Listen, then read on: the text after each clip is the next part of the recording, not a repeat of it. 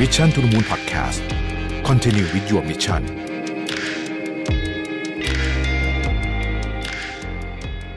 สวัสดีครับ ยินดีต้อนรับเข้าสู่ Mission to the Moon Podcast นะครับ คุณอยู่กับเราวิทานอุตสาหะครับ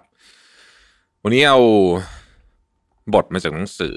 ที่ผมชอบมากช่วงนี้นะครับ ผมอ่านมันละบทสองบทนะฮะหนังสือเล่มเดิมนะฮะ one on one essay that will change the way you think นะฮะบทนี้เขาพูดถึง นะว่าคำถามนะครับ 16คำถามที่จะแสดงตัวตนของคุณออกมา ว่าคุณเนี่ยจริง ๆ แล้วเป็นใครและ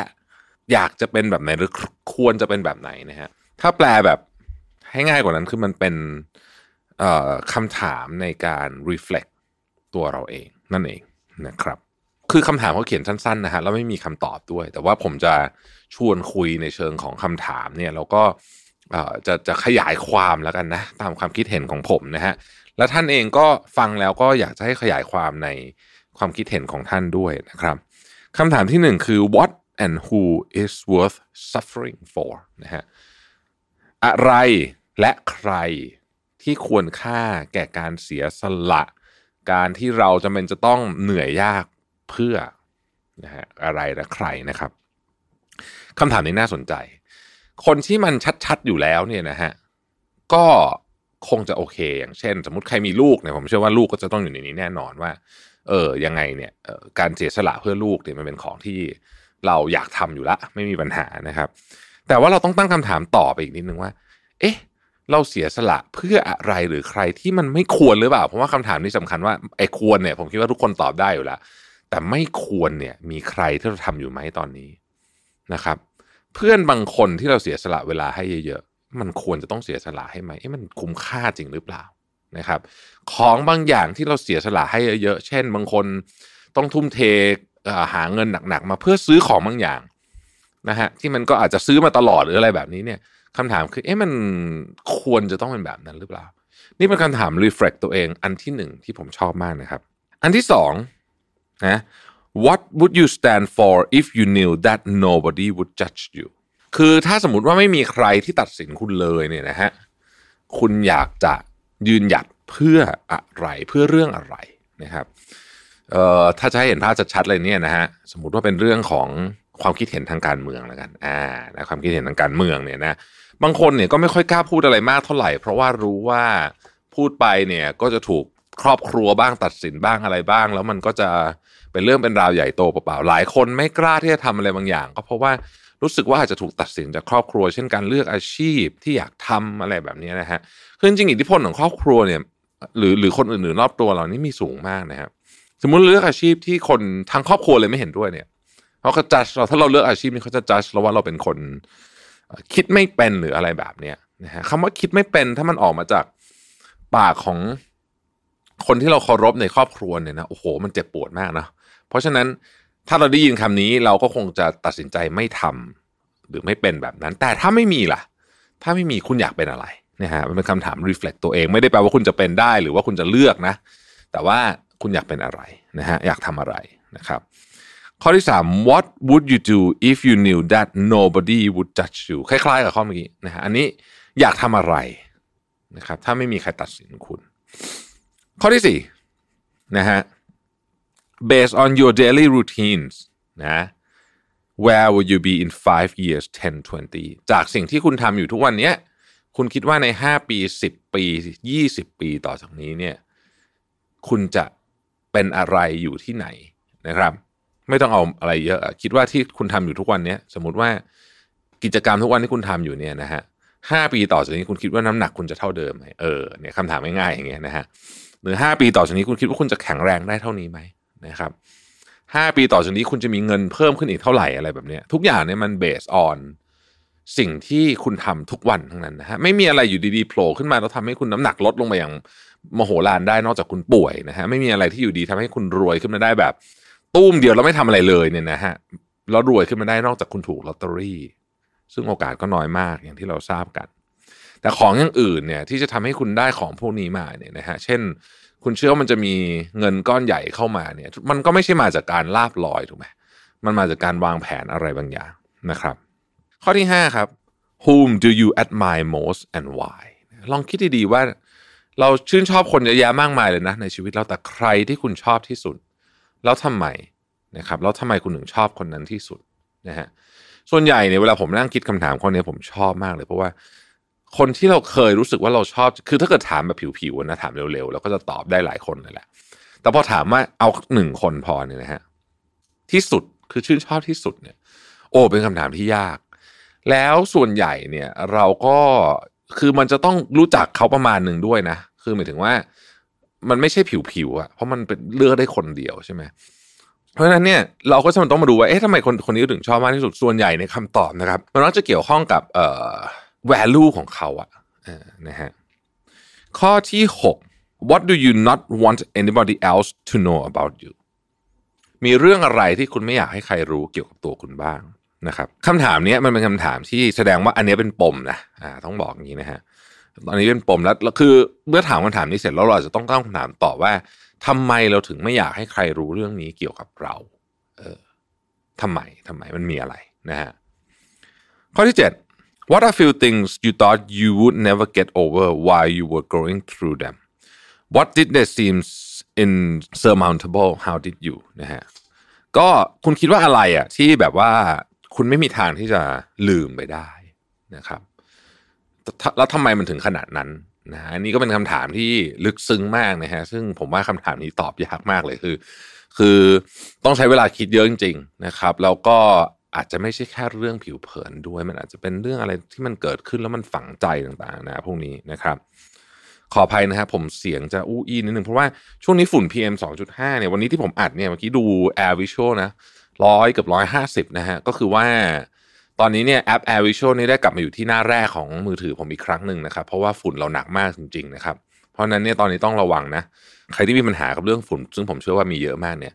นะฮะ ก็หน้ากากไม่ใช่เฉพาะสำหรับโควิดนะฮะหน้ากากเนี่ยสำหรับฝุ่นด้วยเพราะฉะนั้นเลือกใส่หน้ากากก็ต้องเลือกอันที่กันฝุ่นด้วยนะครับทั้งคู่เลยทั้งโควิดทั้งฝุ่นนะฮะแล้วก็ถ้าเป็นไม่ได้ก็พยายามอยู่ในที่ที่มันกรองอากาศได้นะครับ ซึ่งแบบแหมเรื่องนี้มันก็พูดแล้วมันเศร้านะ คือทำไมเราต้องมาเจอเรื่องแบบนี้ด้วย คนส่วนใหญ่ก็ไม่สามารถที่จะอยู่ในที่ที่มีที่กรองอากาศได้ตลอดเวลาแล้วเครื่องกรองอากาศก็ไม่ใช่ถูกๆนะครับ โอเค ไว้คุยกันวันหลังแล้วกันนะ เรื่องนี้นะข้อที่8นะครับ what are your greatest accomplishment so far นะครับในชีวิตนี้คุณคิดว่าคุณทำอะไรสำเร็จมามากที่สุดนะครับคำถามนี้ดีนะ เพราะว่าเอาไว้เวลาเราเหนื่อยๆอะแล้วเรารู้สึกว่าเออแต่อย่างน้อยเนี่ย มันจะมีบางวันที่เราชอบคิดกับตัวเองว่าโหฉันนี่มันห่วยแตกไม่ได้เรื่องเลยนู่นนี่ฉันนี่มันช่างไร้ค่าซะเหลือเกินบางทีโดนคนพูดมาแบบนั้น แต่คำตอบนี้มันจะเอาไว้เก็บไว้สำหรับในวันที่คุณรู้สึกแบบนี้ครับ รู้สึกว่าแบบ อืม ฉันมันไม่ได้เรื่องเลยหรืออะไรเงี้ยเฮ้ยแต่เราก็ต้องเคยทำอะไรเจ๋งๆมาบ้างสิใช่ไหมอ่านะครับ ข้อที่ 9 what would be too good to believe if someone were to sit down and tell you นะฮะ what's coming next in your life นะฮะอะไรที่มันถ้าสมมติมีคนมาบอกคุณหมอดูก็ได้อะบอกว่าเฮ้ยเนี่ยเดี๋ยวเดี๋ยวเดี๋ยวเดี๋ยวสักปีหน้าเนี่ยนะเรื่องนี้จะเกิดขึ้นกับคุณอะไรที่คุณคิดว่าโอ้โห ฟังดูแล้วแบบมันโคตรเวอร์เลยนะฮะ อันนั้นอาจจะสะท้อนสิ่งที่คุณอยากได้มากๆอยู่ก็ได้ โดยที่ตัวคุณไม่รู้ แต่คุณรู้สึกว่ามันยากเกินไป แต่ถ้าเกิดคุณรู้แล้วเนี่ย เรามานั่งคิดแผนกันอาจจะได้ก็ได้นะครับ ข้อที่สิบฮะ who from your past are you still trying to earn the acceptance of ใครในอดีตของคุณ ที่คุณยังพยายามต้องการว่าต้องการให้เขาบอกว่าคุณเจ๋งนะ ดีนะสำเร็จแล้ว หรือยอมรับคุณนั่นเองนะครับ ข้อที่สิบเอ็ดเออคำถามนี้นี่จะทำให้เราชื่นใจขึ้นมาหน่อยหนึ่ง if you don't have to work anymore what would you do with your days ถ้าคุณไม่ต้องทำงานอีกแล้วนะฮะพูดง่ายคือว่าเรื่องเงินไม่มีปัญหาอีกแล้วเนี่ยนะ คุณอยากจะทำอะไรในชีวิตคุณแต่ละวันนะฮะแต่ละวัน อันเนี้ยก็คิดดีนะ เพราะว่าเรา มันก็คือช่วงชีวิตที่เรา มันจะต้องมีถึงวันหนึ่งอะที่เรา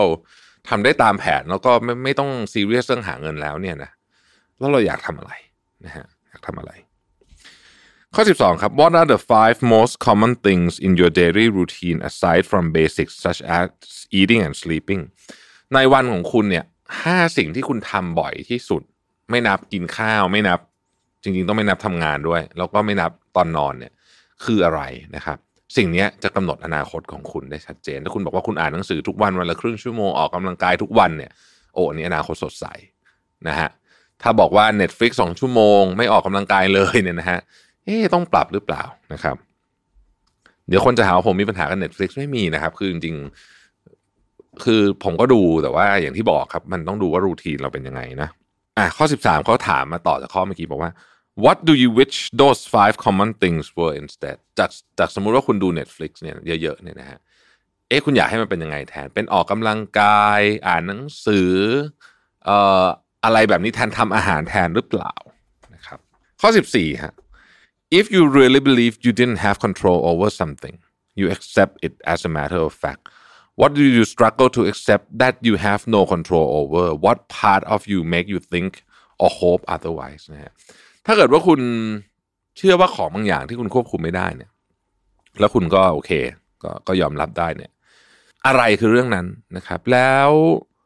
แล้วคุณคิดว่ามันมีทางเปลี่ยนแปลงไหมก็คือสิ่งที่มันควบที่เราคิดว่าควบคุมไม่ได้เนี่ย เป็นไปได้ไหมที่เราอาจจะควบคุมมันได้ก็ได้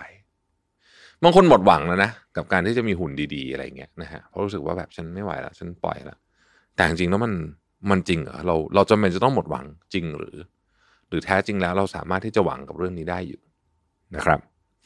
ข้อที่ 15 if you were to walk through your home and put your hand over every single thing you own how many of them would make you sincerely feel happy or at peace why do you keep the rest นะนี่คล้ายๆกับเอ่อมาริคอนโดนะฮะอะไรสปาร์กจอยบ้าง เดินในบ้านเลยนะ จิ้มของเลยว่า เออของอันนี้เนี่ยนะทำให้เรารู้สึกโอ้มีความสุข มีความสงบนะฮะแล้วก็ถ้าไล่ของที่ไหม้อะทำไมมันยังทำไมมันถึงยังอยู่นั้นเออเป็นคำถามที่ดีเหมือนกันนะฮะนี่ก็เป็นคอนเซปต์คล้ายๆกับเรื่องนั้นแหละนะมาริคอนโดนะครับ ข้อที่16ครับ what bothers you most about other people what do you love most in other people what bothers you most about yourself what do you love most about yourself dig until you see the correlation อ่าคุณอะไรที่มันสร้างความรำคาญใจให้มากที่สุดในคนอื่นนะครับ อะไรที่คุณชอบมากที่สุดในคนอื่น อะไรที่สร้างความรำคาญใจมากที่สุดในตัวคุณเอง อะไรที่คุณชอบมากที่สุดในตัวคุณเอง ลองค่อยๆ ขุดดูแล้วคุณจะพบว่าเฮ้ยมันมีความคล้ายกันมากเลยนะไอ้ลิสสองลิสเนี่ยนะครับ นั่นหมายความว่า บางทีเนี่ย เวลาเราไม่ชอบอะไรในคนอื่น แล้วว่าอะไรคนอื่นนะมันเป็นกระจกสะท้อนตัวเองนะว่า นั่นคือสิ่งที่มันเป็นปม หรือเป็นสิ่งที่มันอยู่ในใจเรามาก ๆ เลยนั่นเองนะครับ โอเคนะฮะ16คำถามเดี๋ยวผมให้น้องเอ่อ list ไว้ใน description ด้วยนะครับเผื่อใครอยากจะเอาไปถามต่อหรือว่าจดไว้นะฮะ ขอบคุณที่ติดตาม Mission to the Moon นะฮะแล้วพบกันใหม่พรุ่งนี้ สวัสดีครับ สวัสดีครับ ยินดีต้อนรับเข้าสู่ Mission to the Moon Podcast นะครับคุณอยู่กับเราเวทานอุตสาหะครับ วันนี้ผมเอาบทความจากในมีเดียมนะฮะที่ชื่อว่า 40 short principles to live your best life right now นะฮะซึ่งก็บางทีแบบช่วงชีวิตมันแบบเหนื่อยๆอะไรเงี้ยมาฟังพวกนี้บ้างก็ ผมว่ามันก็เป็นการกระตุ้นแบบเหมือนพลังได้ดีเหมือนกันนะฮะ ที่เขาพิมพ์มาในในบทความเนี่ย ผมก็คงจะขยายความในแต่ละข้อไปด้วย แล้วก็เราคงจะไปกันแบบเรื่อยๆนะฮะมีบางคนบอกว่าผมพูดเร็วไป บางคนบอกว่าผมพูดช้าเกินไปเนี่ย ผมก็จะยังงงๆกับสปีดตัวเองนิดหน่อยแต่ว่าเดี๋ยวก็จะพยายามหาความเร็วที่เหมาะสมแล้วกันนะฮะข้อแรกเนี่ยเขาบอกว่าชีวิตเนี่ยมันคือการสะสมประสบการณ์ เท่านั้นเลย มันไม่ได้เป็นอะไรอย่างอื่นเลย มันคือการสะสมประสบการณ์นะครับ ดังนั้นเนี่ยสิ่งที่ เราจะทำให้ชีวิตมีความหมายมากที่สุด ก็คือทำให้ประสบการณ์แต่ละประสบการณ์ที่เราเจอ ตอนนี้พรุ่งนี้อะไรอย่างเงี้ยมันมีค่ามากที่สุดนะครับ หรือพูดอีกมุมหนึ่งก็คือว่าอย่าใช้ชีวิตแบบออโต้พายロเพราะออโต้พายロไม่ได้ประสบการณ์นะครับ ข้อที่สองครับ start with the end in mind โอ้โหอันนี้เป็นคำสอนที่ผู้หลักผู้ใหญ่สอนผมเยอะมากเลยนะฮะ คือ ทุกคนจะพูดเหมือนกันหมดว่า ไม่ว่าคุณจะทำอะไรก็ตามเนี่ยคุณต้องคิดก่อนว่าตอนจบคุณจะเอาไง คือคุณต้องการอะไรเป็นปลายทาง เพราะไอเนี่ยมันจะถูกทอนกลับมาเป็นแผนการที่ดีที่ชัดเจนนะครับ ถ้าเราเริ่มแบบไม่รู้ว่าปลายทางจะเอาอะไรเนี่ยมันจะสเปะสปะ แล้วไม่มีแรงขับเพียงพอนะครับดังนั้น start with the end in mind เนี่ยถือเป็นคาถาหลักเลยนะ ในการทำธุรกิจด้วยนะฮะและการใช้ชีวิตเรื่องอื่นต่างๆนะครับ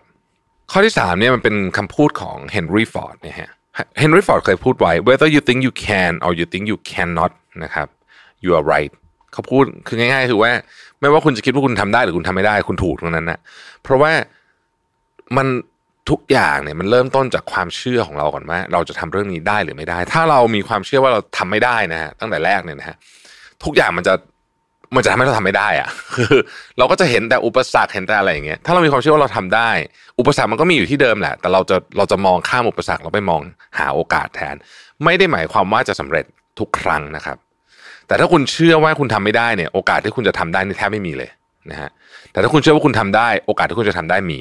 หรือคุณอาจจะ fail ก็ได้ แต่โอกาสที่คุณจะทำได้จะมีเยอะกว่าแน่นอนนะครับ ข้อที่สี่ชีวิตเนี่ยมันไม่แฟร์นะชีวิตนี่มันไม่แฟร์ แต่มันไม่แฟร์เพราะเราเกิดมาไม่เหมือนกัน เรามีฐานะแตกต่างกันต่างๆนานา แต่มันแฟร์ในมุมที่ว่าโลกแห่งความเป็นจริงเนี่ยจะให้รางวัลกับคนที่สร้างคุณค่าให้กับโลก ไม่ว่าจะรางวัลนั้นจะเป็นเงินหรืออาจจะเป็นอย่างอื่นก็ตามเนี่ย เสมอนะฮะเสมอ ผมอยากให้เราลองมาคิดประโยคนี้นิดหนึ่งว่ามันจริงหรือเปล่านะฮะโลกให้รางวัลกับคนที่สร้างคุณค่า เสมอนะครับ ถ้าเกิดว่าเราคิดว่ารางวัลคือเงิน อย่างเดียวก็อาจจะไม่ใช่ เพราะบางคนเขาสร้างคุณค่าเยอะมากแต่เขาก็ไม่ได้เงิน แต่ถ้าเกิดว่าเป็นมุมอื่น ผมคิดว่าก็ค่อนข้างจะจริงนะนะนั่นหมายความว่าเราเลือกเกิดไม่ได้นะครับ แต่ว่าเราเลือกที่จะสร้างคุณค่าให้กับโลกได้ในแบบของเราเองนะครับ ข้อที่ 5 ครับอริสโตเติลบอกว่า knowing yourself is the beginning of all wisdom เนี่ยถ้าใครเคย ฟังพอดแคสต์ตอนหนึ่งแล้วก็จริงๆมันมีหนังสือเล่มหนึ่งด้วยแหละที่ผมเคยพูดถึงนะฮะที่เขาบอกว่าทักษะที่สำคัญที่สุดของศตวรรษที่ 21หนึ่งในทักษะที่สำคัญที่สุดเนี่ยคือคำว่า self awareness คุณรู้จักตัวเองดีแค่ไหนนะครับคำว่ารู้จักตัวเองดีแค่ไหนเนี่ยมันจะทำให้คุณมีชีวิตที่มีความหมายนะครับดังนั้นเราต้องเรียนรู้ตัวเองอยู่ตลอดเวลา ซึ่งไม่ใช่เรื่องง่ายเลยนะอันนี้บอกตรงว่าเป็นเรื่องที่ยากมาก เพราะว่าบางทีเราก็ หลงทางไปเยอะนะครับ กับกับสิ่งที่มันเข้ามา แต่ว่ายังขอผมยังเชื่ออยู่อย่างนึงว่าการรู้จักตัวเองที่ดีสุดวิธีหนึ่งคือการเขียนไดอารี่นะฮะนี้ยังยังยังยังยังเป็นความเชื่อที่ผมคิดว่าเป็นหนึ่งในเครื่องมือที่ดีที่สุดนะครับเอ่อข้อที่หกนะฮะชีวิตเนี่ยมันเป็นเกมยาวนะฮะมันเป็นเกมยาว คุณต้องระวังเวลาคุณเทรดของระยะสั้นกับ เรื่องระยะยาวนะครับ มันมีวิธีทดสอบหลายอย่างเลยนะว่า สมมุติว่าสมมุติว่าเรากำลังจะทำอะไรอย่างหนึ่งอะที่เราไม่แน่ใจเหมือนกันว่ามันจะดีไม่ดี แต่ว่าเรารู้สึกว่าเราอยากทำมันเป็นแบบเรื่องที่เรารู้สึกว่าสมมติว่าเราอยากจะแบบ มีอะไรที่มันแบบ เป็นโปรเจกต์ที่แบบ เราทำด้วยความโลภอะพูดตรงๆเลยนะฮะ แล้วก็ไม่ได้ยังอาจจะไม่ได้คิดอะไรเยอะ เวลามีสถานการณ์แบบนี้เนี่ย ลองถามตัวเองดูว่า ตัวเราในอีกสักห้าปีสิบปีเนี่ยจะพูดยังไงกับเรื่องนี้บ้างนะครับ แล้วบางทีคุณอาจจะเข้าใจชีวิตมากขึ้นก็ได้นะฮะข้อที่เจ็ดครับเขาบอกว่า อย่าสร้างแค่เป้าหมายนะครับอย่าอย่าสร้างขึ้นมาแค่เป้าหมาย ออกแบบระบบที่จะทำให้คุณเนี่ยได้เป้าหมายนั้นมานะฮะเพราะการสร้างเป้าหมายขึ้นมาเปล่าๆแบบว่าเราอยากจะได้แบบนี้ไม่มีประโยชน์เลยเลย ถ้าคุณไม่มีระบบ นะครับและกระบวนการซึ่งมันเป็นส่วนหนึ่งของระบบเนี่ยจะช่วยทำให้เราใกล้เป้าหมายมากขึ้นเรื่อยๆพูดง่ายก็คือ เป้าหมายอาจจะเป็นระยะหนึ่งปี แต่ในสามร้อยหกสิบห้าวันเนี่ยคุณจะทำอะไรบ้าง ต้องคิดระบบพวกนั้นด้วยนะครับ ข้อที่แปดนะฮะอย่าเอ่อประเมินนะครับ ความสำคัญของ small win นะฮะมากเกินไป small win เนี่ยมีความหมายมากการใช้ชนะเล็กๆน้อยๆในแต่ละวันเนี่ยนะ มันช่วยให้เราเนี่ยมีแรงไปข้างหน้ามาก และก็อย่า overestimate คืออย่าไปอย่าอย่าไปคิดว่าเวลาเราได้เป้าหมายใหญ่ๆเนี่ยแล้วเราจะมีความสุขมากอะไรแบบเนี้ยนะฮะคือทั้งสองทางอะมันมีมันคนมักจะประเมิน small win ต่ำไป แล้วก็ให้ค่ากับไอ้เป้าหมายใหญ่เนี่ยมากเกินไปแต่จริงๆแล้วบางทีมันไม่ใช่อย่างนั้นนะครับ ข้อที่ 9 นะฮะเอ่ออันนี้จะขออ่านเป็นภาษาอังกฤษเขาบอกว่า life is scary get used to it นะฮะ there no magical fix it's all up to you so get up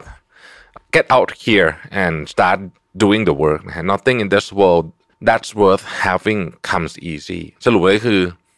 ชีวิตมันน่ากลัวนะครับแต่ว่ามันทำอะไรไม่ได้ คุณก็ต้องทำงานต้องสู้นะฮะ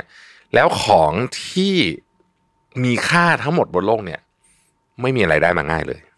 นะครับ ข้อที่สิบครับเขาบอกว่า จงตั้งคำถามกับทุกเรื่อง โดยเฉพาะเรื่องที่เกี่ยวกับตัวเอง เช่น ความเชื่อของเรา สมมติฐานของเรา mindset ของเราหลักการที่เราใช้ในการดำเนินชีวิตนะฮะถามอยู่ว่ามันยังถูกต้องอยู่หรือเปล่า ถ้ามันไม่ถูกแล้วได้เวลาอัปเกรดนะครับ ข้อที่ 11เขาบอกว่าควบคุมอารมณ์ของคุณให้ได้ คนที่สามารถควบคุมอารมณ์ของคุณได้ตัวเองได้เนี่ยจะไม่ทำอะไรพลาดแบบโง่ๆนะครับ รวมถึงการควบคุมอีโก้ด้วยนะครับ ข้อที่ 12 ครับชีวิตไม่ได้เป็นเส้นตรง อ่าไม่ได้เป็นกราฟเส้นตรงนะครับ ชีวิตเป็นกราฟแบบขึ้นขึ้นลงลงบางทีก็เป็นพาราโบลานะครับบางทีก็เป็นพาราโบลาขาลงอะไรต่างๆนาเหล่านี้นะฮะเพราะฉะนั้นเวลาบางทีเราลงไปเยอะๆเนี่ยนะฮะแล้วเราคิดว่าโอ้โหฉันลงไปหนักขนาดนี้เนี่ยกว่าจะกลับขึ้นไปทางเดิม ถ้ามันเป็นเส้นตรงเนี่ยต้องเดินอีกนานเลยบางทีมันไม่เป็นแบบนั้นบางทีชีวิตมันก็พาเราขึ้นไปเยอะมากหลังจากที่ลงมาก็ได้นะครับ เพราะฉะนั้นอย่าเพิ่งหมดกำลังใจนะครับ ข้อที่ 13เขาบอกว่า anger is temporary insanity ตอนที่คุณโมโหเนี่ยนะฮะคุณเหมือนเป็นคนบ้าเลยนะฮะรอยทีเบเนตเนี่ยบอกไว้ว่า don't waste your time in anger regrets worry and grudges นะฮะ life is too short to be unhappy คืออย่าเสียเวลากับความโกรธ ความเสียใจ ความกังวล แล้วก็ความแค้นนะฮะชีวิตมันสั้นเกินไปที่จะไม่มีความสุขนะครับ ข้อที่ 14 ครับเขาบอกว่า มีการตัดสินใจในชีวิตเพียงไม่กี่อย่างเท่านั้น ที่เราไม่สามารถกลับได้นะคือหมายถึงว่าตัดสินใจแล้วกลับไม่ได้นะครับ ส่วนใหญ่แล้วเนี่ย ความล้มเหลวมักจะไม่ค่อยไม่ถึงตายว่างันเถอะนะฮะไม่ถึงตายนะครับ ดังนั้นเนี่ยไม่จำเป็นที่จะต้องลุ่มหลงกับคำว่าเอาคำหรือว่าชีวิตจะต้องออกมาเพอร์เฟกเหมือนเหมือนที่เราเคยคิดไว้ก่อนหน้านี้นะครับ เพราะฉะนั้นเนี่ยชีวิตก็เป็นแบบนี้แหละนะครับ ข้อที่สิบห้านะครับอย่าทำอะไรเพียงเพื่อเงินเพียงอย่างเดียว พยายามหาความหมายในสิ่งที่คุณทำด้วยได้เงินด้วยนะดีแล้ว แต่พยายามหาความหมายของทุกงานที่คุณทำนะครับ เพราะว่าในทุกๆงานที่คุณทำมันมีความหมายซ่อนอยู่เสมอ และเมื่อคุณทำงานที่คุณรู้สึกว่ามีความหมายเนี่ยนะฮะมันจะทำให้คุณเนี่ย รู้สึกว่าคุณยังมีคือมีรู้สึก alive อะนะไม่งั้นคุณจะรู้สึกแบบเบื่อมากนะครับ ข้อที่สิบหกฟังให้เยอะพูดให้น้อย นะครับ และทุกคนที่เราเจอมีอะไรที่สอนเราได้เสมอนะครับ ข้อที่ 17เขาบอกว่าให้ pursue a meaningful life not a temporary career นะฮะคือเขาบอกว่าหาความหมายของชีวิตนะฮะมันมีซีรีส์เรื่องหนึ่งผมเชื่อว่าหลายท่านเคยดูใน Netflix ที่ชื่อว่า Red Restaurant List อะไรสักอย่างจำชื่อเต็มๆไม่ได้ ที่มันเป็นมนุษย์เงินเดือนญี่ปุ่นนะครับแล้ววันศุกร์เขาก็จะขับรถไปหาร้านที่แบบ เหมือนมันจะเขาเรียกว่าจะสูญพันธุ์อะ แล้วก็กลับมาวันเสาร์ก่อนที่ภรรยาลูกจะกลับบ้านมาอะไรแบบนี้แล้วก็นอนในรถด้วยเพื่อจะประหยัดเงินอะไรซีรีส์แบบดีมาก แล้วคือมันไม่ได้เป็นซีรีส์แบบร้านอาหารแบบหรูหราอะไรแต่ว่า ระหว่างเส้นทางที่เขาขับไปอะมันก็เป็นเล่าเรื่องเล่าว่าเออไอ้ร้านนี้มันเกิดขึ้นมายังไงอะไรอย่างเงี้ยนะฮะแล้วทำไมคนนั้นถึงยังทำอยู่ทำไมคนที่ทำร้านอาหารที่โดยเฉพาะคนที่ญี่ปุ่นเนี่ยเขาซีเรียสเรื่องไอ้ปรัชญาเรื่องนี้มากเนี่ยมี meaning of life ว่าอะไรบ้างนะครับเออผมว่าสนุกดีลองไปดูนะฮะโอเค เขาบอกว่าถ้าเป็นไปได้นะครับ ถ้าเป็นไปได้เนี่ยนะครับ ลองหาการเลี้ยงชีพที่มาจากความสงสัยของคุณภาษาอังกฤษใช้คำว่า if you can make a living from your curiosity นะครับ เพราะว่าการเดินทางเนี่ยมันให้ผลลัพธ์ให้ผลทางแบบแบบให้ให้ผลทางใจหรือว่าให้ความสุขกับเราเนี่ย มากกว่ามากกว่าเส้นทางที่มันแบบตันตันแข็งแข็งอะไรแบบนี้เยอะมากเลย นะครับ ข้อที่ 18 ครับ be open mind นะ เปิดใจอยู่เสมอนะครับ เพราะว่าเป็นวิธีเดียวที่คุณจะสามารถอัปเกรดตัวเองได้นะครับ ข้อที่ 19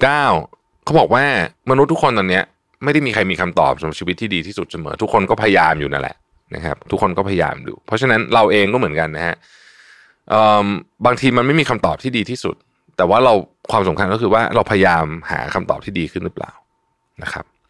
ข้อที่ 20นะครับ เป็นคำพูดของจอนาธานแซกส์บอกว่า make space in your life for the things that matter for family for friends love and generosity fun and joy without this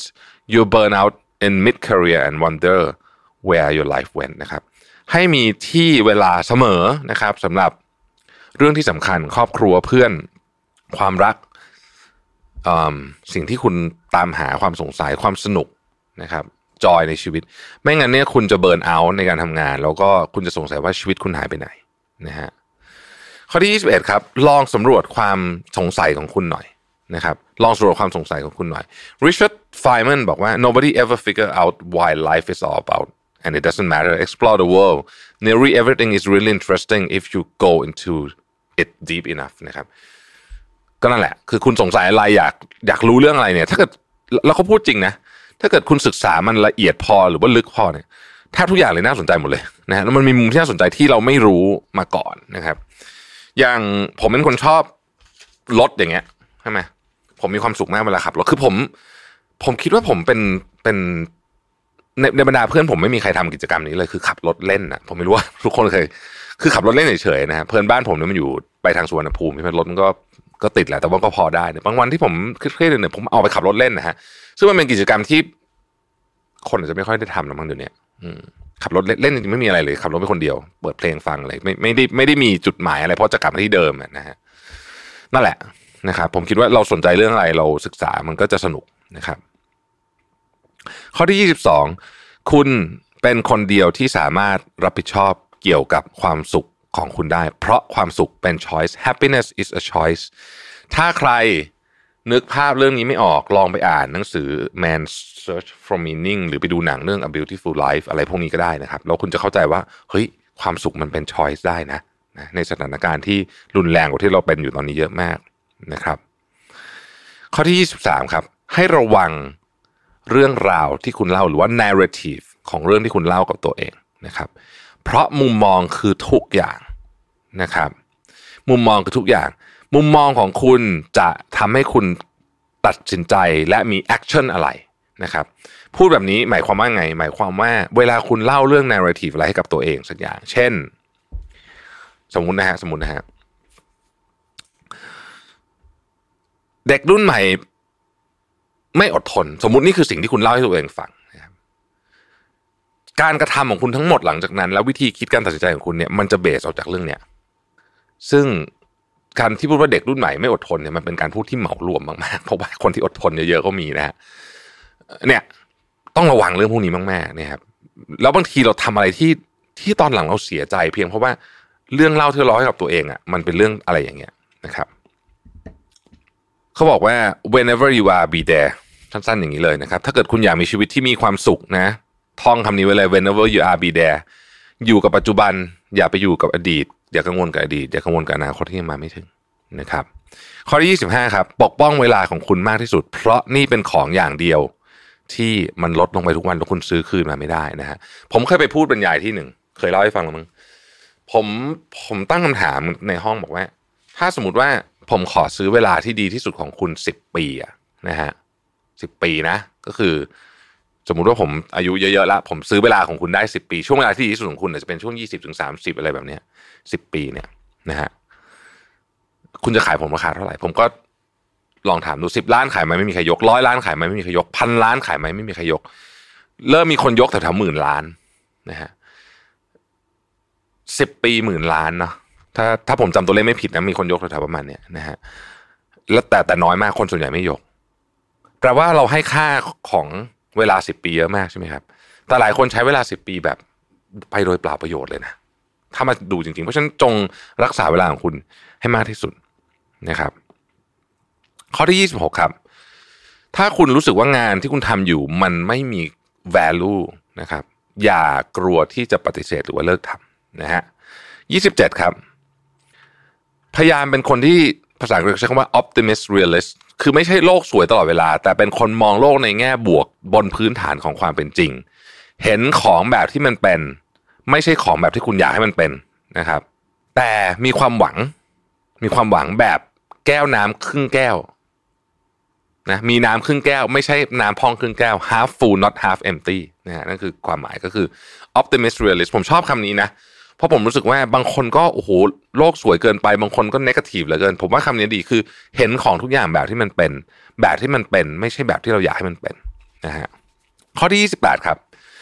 สร้างเวลาคุณภาพในการอยู่คนเดียว อยู่คนเดียวจริง ๆ ไม่ใช่อยู่คนเดียวเล่นมือถือนะครับ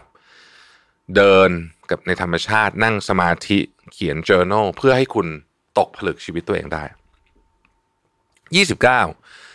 ลองช้าลงนิดนึงกับกิจกรรมประจำวันที่คุณทำอยู่นะครับเขาบอกว่าความยุ่งเนี่ยเป็นเหมือนกับดักนะฮะกิจกรรมประจำวันที่เราทำอยู่มีอะไรบ้างหนึ่งกินข้าว อันนี้ยทำทุกคนใช่ไหมเรากินข้าวกันทุกวันใช่ไหมฮะกินข้าวเนี่ยบางทีเราเล่นมือถือตลอดจะไม่รู้นะว่าว่าเรากินอะไรอยู่หรือว่ากินมันอร่อยหรือเปล่าเนี่ยลองหยุดเล่นดูแล้วลองลองดูซิว่าเอ๊ะฉันกินข้าวเนี่ยฉันกินยังไงแล้วมันวันนี้ข้าวมันอร่อยกว่าเมื่อวานหรือเปล่าหรืออะไรแบบไงนะครับ หรืออีกกิจกรรมหนึ่งที่ผมคิดว่า เป็นกิจกรรมที่ดีมากคือกาแฟนะครับสำหรับคนที่ดื่มกาแฟเนาะเป็นช่วงเวลาคือเราก็ดื่มกาแฟทุกวันอยู่แล้วนะฮะมันก็จะมีวันที่เราแบบผมกินอเมริกาโน่เย็นอย่างเงี้ยมันมีวันที่แบบดูดดูดูไปงั้นงั้นนะให้มันแบบเหมือนแบบให้มันตื่นนะฮะโดยที่ไม่ได้สนใจด้วยซ้ำว่ารสชาติมันเป็นยังไงนะฮะคือดูดเสร็จจะนึกนึกรสชาติไม่ออก แต่มันก็จะมีวันที่เราตั้งใจดื่มนะฮะวันที่เราทำแบบนั้นเนี่ยเฮ้ยมันเป็นวันที่ดีดีกว่าวันที่เราเร่งเร่งเร่งเร่งไปทุกอย่างนะครับข้อที่สามสิบเขาบอกว่า ชีวิตของคุณนะวันนี้มันคือผลรวมของการตัดสินใจทั้งหมดในอดีตของคุณนะครับ แล้วก็คำแนะนำจะเป็นดีไม่ดีเนี่ยนะฮะในอดีตที่คนอื่นแนะนำคุณมานะครับ เมื่อคุณรู้ว่าคำแนะนำไหนดี pay forward ลองแนะนำคนอื่นต่อดูนะครับ แล้วนี่แหละ โลกมนุษย์เรามันน่าอยู่ขึ้นก็เพราะอะไรแบบนี้นะครับ ข้อที่ 31เขาบอกว่า tame your unrealistic mind นะฮะ แปลว่าอะไร คือ มันจะมีสมองส่วนหนึ่งของเราอะที่คิดอะไรที่มันแบบหลุดโลกมากๆ แบบไม่อยู่บนพื้นฐานของความเป็นจริงเลยนะฮะไม่ได้หมายความว่าเราฝันไม่ได้นะ แต่อันนี้คือมันแบบหลุดโลกมากๆ ต้องระวังเพราะว่าบางทีเราเสียเวลาไปกับเรื่องพวกนั้นเยอะเกินไปนะครับ ข้อที่สามสิบสองเขาบอกว่าในชีวิตเนี่ยมันไม่มีทางลัดที่ดีนะฮะ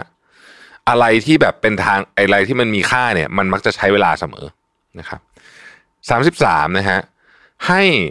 อนุญาตให้ตัวเองสามารถเปลี่ยนความคิดเปลี่ยนความเชื่อ เปลี่ยนนิสัย เปลี่ยนการกระทำได้เสมอนะครับ เพราะชีวิตของคุณเนี่ยมันขึ้นอยู่กับเรื่องนี้เลยนะฮะข้อที่สามสิบสี่นะครับทุกการกระทำของคุณไม่ไม่ได้ส่งผลลัพธ์เท่ากันนะครับ ให้นึกถึงกฎ 80 20 เสมอ การกระทำส่วนใหญ่ของคุณเป็นการกระทำที่เสียเวลา แต่มันจะมีของบางอย่างเท่านั้นแหละที่ทำให้คุณ โตขึ้นมีคุณค่ามากขึ้น ให้เอาเวลามาใช้กับของพวกนั้นเยอะมากขึ้นนะครับ ข้อที่ 35 ลงทุนกับร่างกายนะครับ ลงทุนกับอาหารดีๆ ลงทุนกับการดูแลร่างกายของคุณไม่ว่าจะเป็นการนอนการออกกำลังกายนะครับ เพราะนี่คือบ้านหลังเดียวของคุณจริง ๆ แล้วนะครับระวังว่าคุณใส่อะไรไปบ้านหลังนี้บ้างนะฮะข้อที่สามสิบหกนะครับ เวลาทำอะไร เช่น นั่งประชุมหรืออะไรอย่างเงี้ยให้ใส่ความตั้งใจไปหนึ่งร้อยเปอร์เซ็นถ้าคุณรู้สึกไม่อยากทำอย่าทำแต่เมื่อตัดสินใจทำแล้วให้ใส่ร้อยเปอร์เซ็นเพราะไม่อย่างนั้นเนี่ยมันจะของก็จะไม่ได้ เวลาก็จะเสียนะครับสามสิบเจ็ดครับ เมื่อคำนวณแล้วเนี่ยว่าความเสี่ยงของสิ่งที่เรากำลังจะทำเนี่ย เราเข้าใจมันแล้วเนี่ยนะฮะพยายามเลิกทำเถอะเพราะว่าเรามักจะเสียใจกับ ไอ้เรื่องพวกนี้ที่ไม่ได้ทำมากกว่าสามสิบแปดนะครับ เรียนรู้จากอดีตแต่อย่าอยู่ตรงนั้น แปลว่าในอดีตเราทำอะไรผิดพลาดมา หรือมีมีความเศร้าอะไรมา ก็เรียนรู้จากมันไป แต่อย่าอยู่ตรงนั้นนะครับ คืออย่าไปติดอยู่ตรงนั้นนะฮะเราต้องเดินหน้า 39นะครับเขาบอกว่าคนที่ลงมือทำงานจริง ๆ แม้จะเป็นเวลาสั้น ๆ เนี่ย จะเข้าใจเรื่องนั้นได้ดีกว่าเยอะมาก นี่นี่คือความหมายคือความหมายเรื่องนี้คือทำนองว่า เราเคยได้ยินใช่ไหมครับว่าสมมติว่าเราทำร้านค้าปลีกใหญ่ๆเนี่ยตัว CEO เองบางทีเนี่ยเขาต้องลงไปจัดของอะไรแบบนี้เขาถึงจะเห็นนะนะฮะแซมวอลตันเนี่ยเจ้าของวอลมาร์ทนะฮะก็ไปร้านคู่แข่งไปวัดอะไรคือ คือลงหน้างานจริงๆนะฮะการลงหน้างานเป็นเรื่องที่สำคัญมากนะฮะคือการบริหารบนหอคอยงาช้างเนี่ยมันมันมันมันไม่ได้จริงๆนะครับ สี่สิบผมขออ่านเป็นภาษาอังกฤษเลยแล้วกันเพราะผมว่าเขาเขียนมาดีมากเลย ข้อ 40 ข้อสุดท้ายนะฮะ The meaning of life is what you give sources of happiness and meaning including something to do something to hope for family friendship work self knowledge and nature นะฮะความหมายของชีวิตเราก็ไม่ได้มีอะไรซับซ้อนนะครับ เป็นสิ่งที่เราทำสิ่งที่เราหวังครอบครัวนะครับ เพื่อนนะฮะงานของเรานะครับ สิ่งที่เรารู้เกี่ยวกับตัวเองแล้วก็ธรรมชาตินะครับ นี่คือ 40 ข้อนะครับที่ฟังกันสบายๆนะฮะขอบคุณที่ติดตาม Mission to the Moon นะครับเราพบกันใหม่พรุ่งนี้สวัสดีครับ สวัสดีครับยินดีต้อนรับเข้าสู่ Mission to the Moon Podcast นะครับคุณอยู่กับรวิทยานุสาหะครับ วันก่อนไปเจอบทความหนึ่งของโทมัสออฟปองก็เป็นคนที่ผมก็ติดตามอยู่ในมีเดียมเนี่ยนะฮะเขาเขียนบทความที่ชื่อว่า 40 good rule for life นะฮะเออก็น่าสนใจดีนะเพราะมันก็จะมีอะไรที่แบบเอ่อ ไม่ได้เป็นอันที่เราได้ยินบ่อยๆหลายบางอันนะครับบางบางหัวข้อนะครับ บางหัวข้อเอ่อเริ่มเลยนะฮะ40ข้อนะครับ ไปกันเรื่อยๆนะฮะข้อแรกเนี่ยเขาบอกว่าคุณมีความจำเป็นที่จะต้องพัฒนา แล้วก็ใช้คำว่าเคารพความคิดเห็นเกี่ยวกับตัวเองมากขึ้นนะครับ ถ้าถามถึงเรื่อง validation คือการยอมรับเนี่ยนะจริง ๆ แล้วเนี่ยนะการยอมรับในตัวเองเนี่ย ถือว่าเป็นอันที่สำคัญที่สุด ในการจะออกแบบชีวิตที่คุณอยากได้นะครับ นี่คือข้อที่หนึ่งนะครับ ข้อที่สองครับเขาบอกว่าการพึ่งพานะฮะการพึ่งพาเนี่ยจะนำไปสู่ความเศร้าหรือแบบเรื่องแย่ๆเสมอนะฮะเขาใช้คำว่า all dependency leads to mystery คือแปลว่าอะไรครับแปลว่าสมมติคุณพึ่งพามือถือคุณมากเกินไปเนี่ยนะฮะเวลาไม่มีมันคุณก็จะนั่น คุณพึ่งพายาเสพติด ของอะไรที่เป็นเสพติดทั้งหลายเนี่ยหรือว่า even ไม่ใช่ยาเสพติดก็ได้อาจจะเป็นเกมหรืออะไรมากมาย มากเกินไป เมื่อไม่มี คุณก็จะเศร้า คุณพึ่งพาคนมากเกินไปอะไรอย่างเงี้ยนะทุกอย่างอะลดการพึ่งพาลงถ้าทำได้คือคืออย่าอย่าไปติดกับอะไรมากเกินไปนะครับ ข้อสามครับเขาบอกว่า อย่าเชื่อทุกสิ่งที่คุณอ่านนะฮะโดยเฉพาะข่าวสมัยนี้ ข่าวสมัยนี้เนี่ยถูกออกแบบมาให้ใช้คำว่า ไปไปเล่นกับเรื่องของของความอ่อนแอของจิตวิทยาของมนุษย์นะครับ ต้องตั้งคำถามมาเยอะเวลาอ่านในสมัยนี้ ซึ่งอันนี้เป็นเรื่องจริงมากนะฮะสิ่งที่น่ากลัวที่สุดในข่าวสมัย หรืออะไรก็ตามที่เป็นของสมัยนี้เนี่ยคือ ความจริงครึ่งเดียวอะ half truth อันนี้น่ากลัวมากนะฮะน่ากลัวกว่าโกหกอีก half truth เนี่ยบางทีพิสูจน์ยากนะฮะโกหกยังยังพิสูจน์ง่ายกว่าด้วยซ้ำนะครับ ข้อที่สี่นะฮะคุณต้องคิดเพื่อตัวเอง ไม่มีใครคิดอะไรแทนคุณได้นะครับ คือถ้าคุณไม่คิดเพื่อตัวเอง เดี๋ยวก็จะมีคนคิดให้คุณ คือคือมันจะมีคนมาเหมือนกับบังคับชีวิตคุณนะเพราะฉะนั้นคุณต้องคิดเพื่อตัวเองนะครับ ข้อ5อันนี้เป็นโค้ดบอกว่า the greatest happiness is to know the source of unhappiness ความสุขที่ยิ่งใหญ่ที่สุดคุณต้องรู้ว่าต้นต่อของความทุกข์คืออะไรนะฮะโอ้นี้เหมือนธรรมะเลยนะฮะข้อที่6นะครับ คุณมีสิทธิ์ที่จะเปลี่ยนใจนะฮะของคุณอยู่เสมอ ถ้าเกิดว่าคุณมีข้อมูลใหม่ในชีวิตนะครับ ข้อมูลใหม่ในชีวิต ไม่คุณตัดสินใจเรื่องอะไรไปแล้วในชีวิตแม้จะเป็นเรื่องใหญ่มากก็ตาม แต่ถ้าคุณมีข้อมูลใหม่ที่มันไปท้าทายกับสมมติฐานเดิมของคุณเนี่ยคุณมีสิทธิ์ที่จะเปลี่ยนใจนะเพื่อที่จะมีชีวิตที่ดีขึ้นนะครับ ข้อที่7นะฮะชีวิตคุณจะไปทางไหนจะดีขึ้นจะแย่ลงจะเหมือนเดิมเนี่ยเป็นความรับผิดชอบของคุณล้วนๆอันนี้อย่าโยนความรับผิดชอบนี้ไปให้ใครโดยเด็ดขาด ทันทีที่เราโยนความรับผิดชอบนี้ไปให้คนอื่นปุ๊บนะฮะเราจะกลายเป็นคนที่ไม่สามารถควบคุมอะไรตัวเองได้เลยนะครับ ข้อที่ 8 พยายามทิ้งหรือว่าลดความวุ่นวายในชีวิตลงนะครับ ชีวิตคนที่วุ่นวายไม่ได้แปลว่า จะมีเอาพุทที่ดีนะเรื่องนี้เป็นเรื่องที่ผมพยายามที่จะโค้ชน้องๆ เยอะมากๆเลยว่าบางคนบอกว่าโอ้โหทำงานหนักมากเลย work life balance ไม่มีเลยอะไรอย่างเงี้ยอันนั้นมันเป็นแค่ขาเดียวนะขาทำงานนะต้องดูด้วยว่าเอาพุทเป็นยังไง หลายคนทำงานหนักโดยไม่ประเมินเอาพุทของตัวเองเลยว่าเอาพุทมันได้หรือเปล่า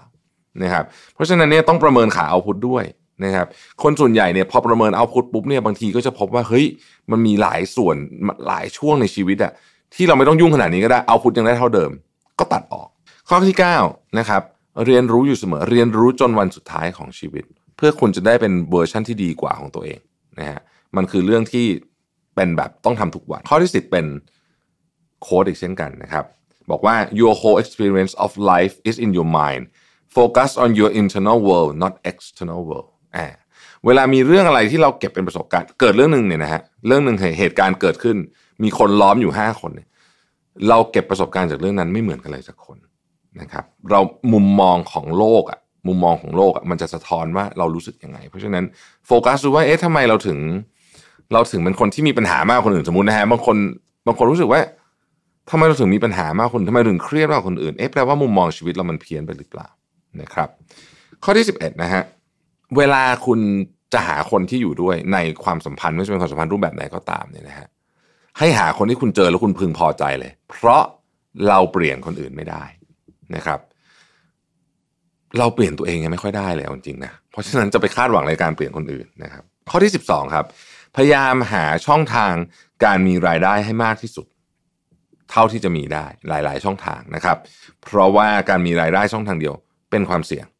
และเป็นความเสี่ยงมากขึ้นด้วยในโลกปัจจุบันนี้นะครับ ข้อที่ 13นะฮะ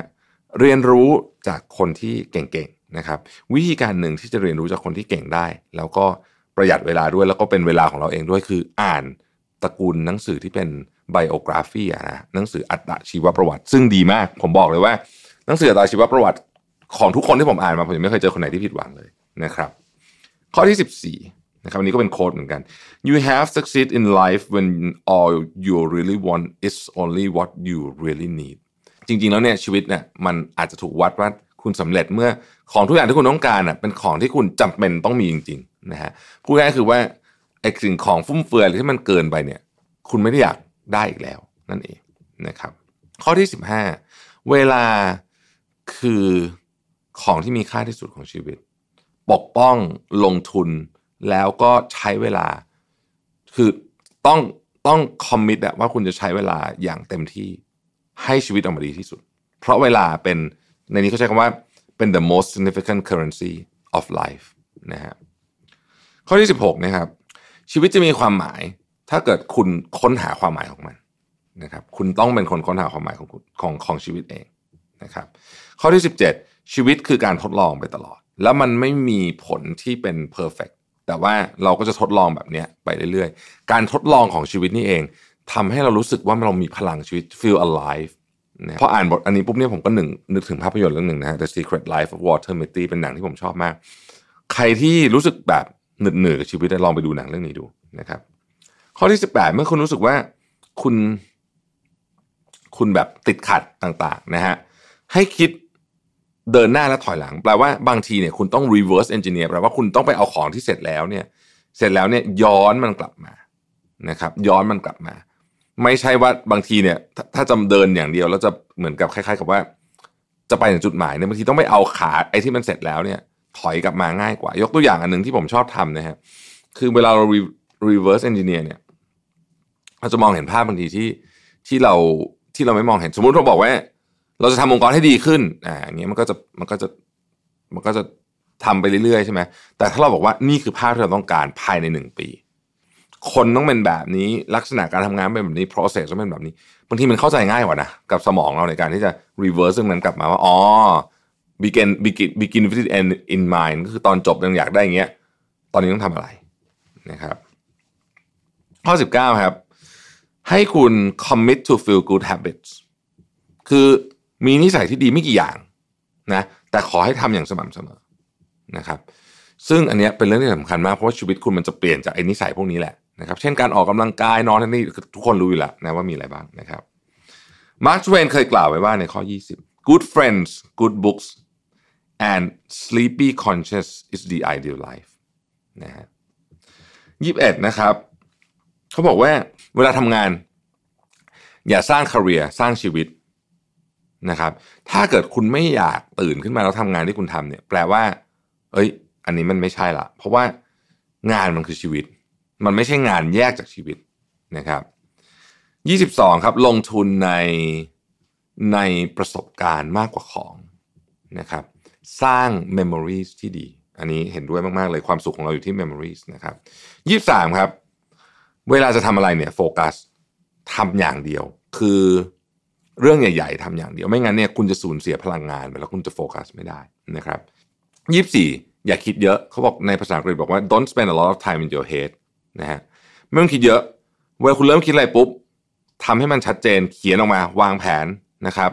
แล้วก็ลองทำดู แล้วก็ดูว่าผลเป็นยังไง แล้วก็ดูฟีดแบ็กแล้วก็ทำต่อนะครับยี่ห้าครับ ชีวิตเนี่ยมันคือ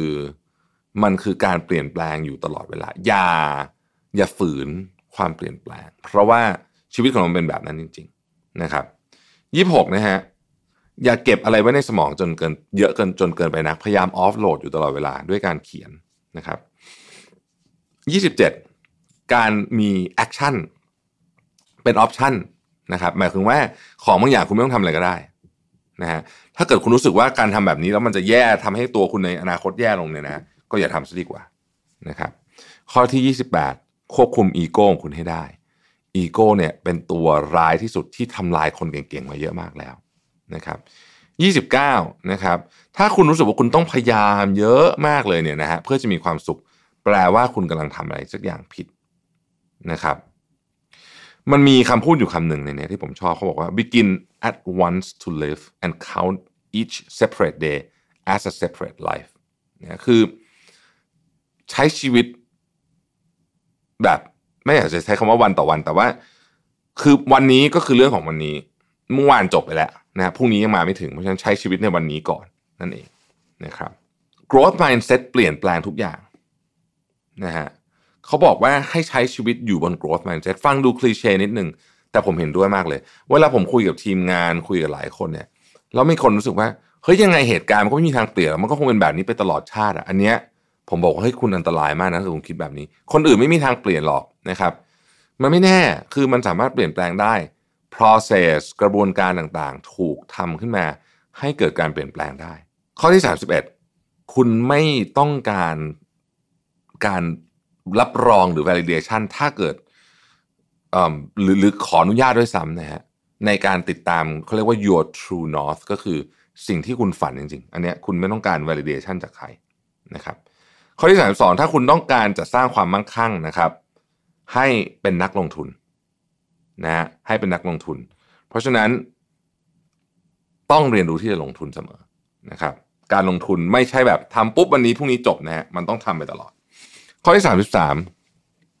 นึกถึงเกมยาวตลอดนะครับ นึกถึงเกมยาวไว้ในหัวเสมอ เพราะฉะนั้นเนี่ยเกมคนที่เล่นเกมยาวเป็นคือคนที่สะสมไอเทมเล็ก ๆ ตลอดเวลานะครับทำเรื่องดีๆ เสมอ อันนี้คือคนที่เล่นเกมยาวเป็นเอฟเฟกของมันจะส่งผล ในไม่ใช่วันนี้ไม่ใช่ปีหน้า แต่อาจจะเป็นอีก 10 ปีข้างหน้านะครับอันนี้เขาพูดถึงเรื่อง connection เรื่องอะไรพวกนี้เนี่ยคนที่เล่นเกมยาวจะเป็นคนที่ไม่เผาสะพานไม่ burn the bridge นะครับอันเนี้ยก็ต้องดูนะฮะข้อที่ 34 นี่คือโค้ชของบิลเกตส์ที่ที่ที่ดังมาก แล้วผมชอบมาก most people overestimate what they can do in one year and underestimate what they can do in 10 years คนส่วนใหญ่เนี่ยมักจะประเมินสิ่งที่ตัวเองทำได้ใน 1 ปีเยอะเกินไป แล้วประเมินสิ่งที่ตัวเองทำได้ใน 10 ปีเนี่ยน้อยเกินไปนะครับ ข้อที่ 35นะฮะบางครั้งเพื่อประสบการณ์ที่ดีของชีวิตคุณจำเป็นจะต้องออกจากรูทีนของคุณบ้างนะครับ36นะครับสิ่งที่คุณทำแล้วคุณรู้สึกเพลิดเพลิน แบบสมมติเล่นกีตาร์แล้วแบบเพลิดเพลินมากๆ เขียนหนังสือแล้วเพลิดเพลินมากๆนะครับ ให้คุณพยายามใส่แรงเข้าไปอีก จนคนรอบตัวคนเนี่ยไม่สามารถที่จะอิกนอคุณได้เลยว่าโหมันเก่งจริงว่ะนะฮะข้อที่สามเจ็ดนะครับ แบ่งทุกอย่างออกเป็นสองอย่าง คือของที่คุณควบคุมได้ และของที่คุณควบคุมไม่ได้ อย่าเสียเวลากับของที่คุณควบคุมไม่ได้ อันนี้เราพูดกันบ่อยประเด็นนี้นะฮะสามสิบแปดนะครับ ให้โฟกัสกับสิ่งที่เกิดขึ้นเพื่อคุณนะไม่ใช่สิ่งที่เกิดขึ้นกับคุณอย่างเดียวนะครับ สิ่งที่เกิดขึ้นเพื่อคุณเนี่ยก็คือ แหมวันนี้แบบไอ้เรื่องนี้มันช่างดีต่อชีวิตเราเหลือเกินเนี่ยอันนี้ให้โฟกัสเรื่องนี้เยอะครับสามสิบเก้านะครับ การจัด priority ถือเป็นทักษะที่สำคัญสุดๆ ในการทำงาน ถ้าคุณรู้สึกว่าคุณยังจัด priority ไม่ดีต้องฝึกนะครับ ข้อที่ 40 นะฮะ self ignorance is a massive obstacle to meaningful life นะ self ignorance คืออะไร คือไม่สนใจว่าตัวเองต้องการอะไร ไม่ค่อยรู้จักตัวเองดีเท่าที่ควร อันเนี้ยทำให้เราไม่สามารถใช้ชีวิต แบบที่ควรจะมีได้นะครับ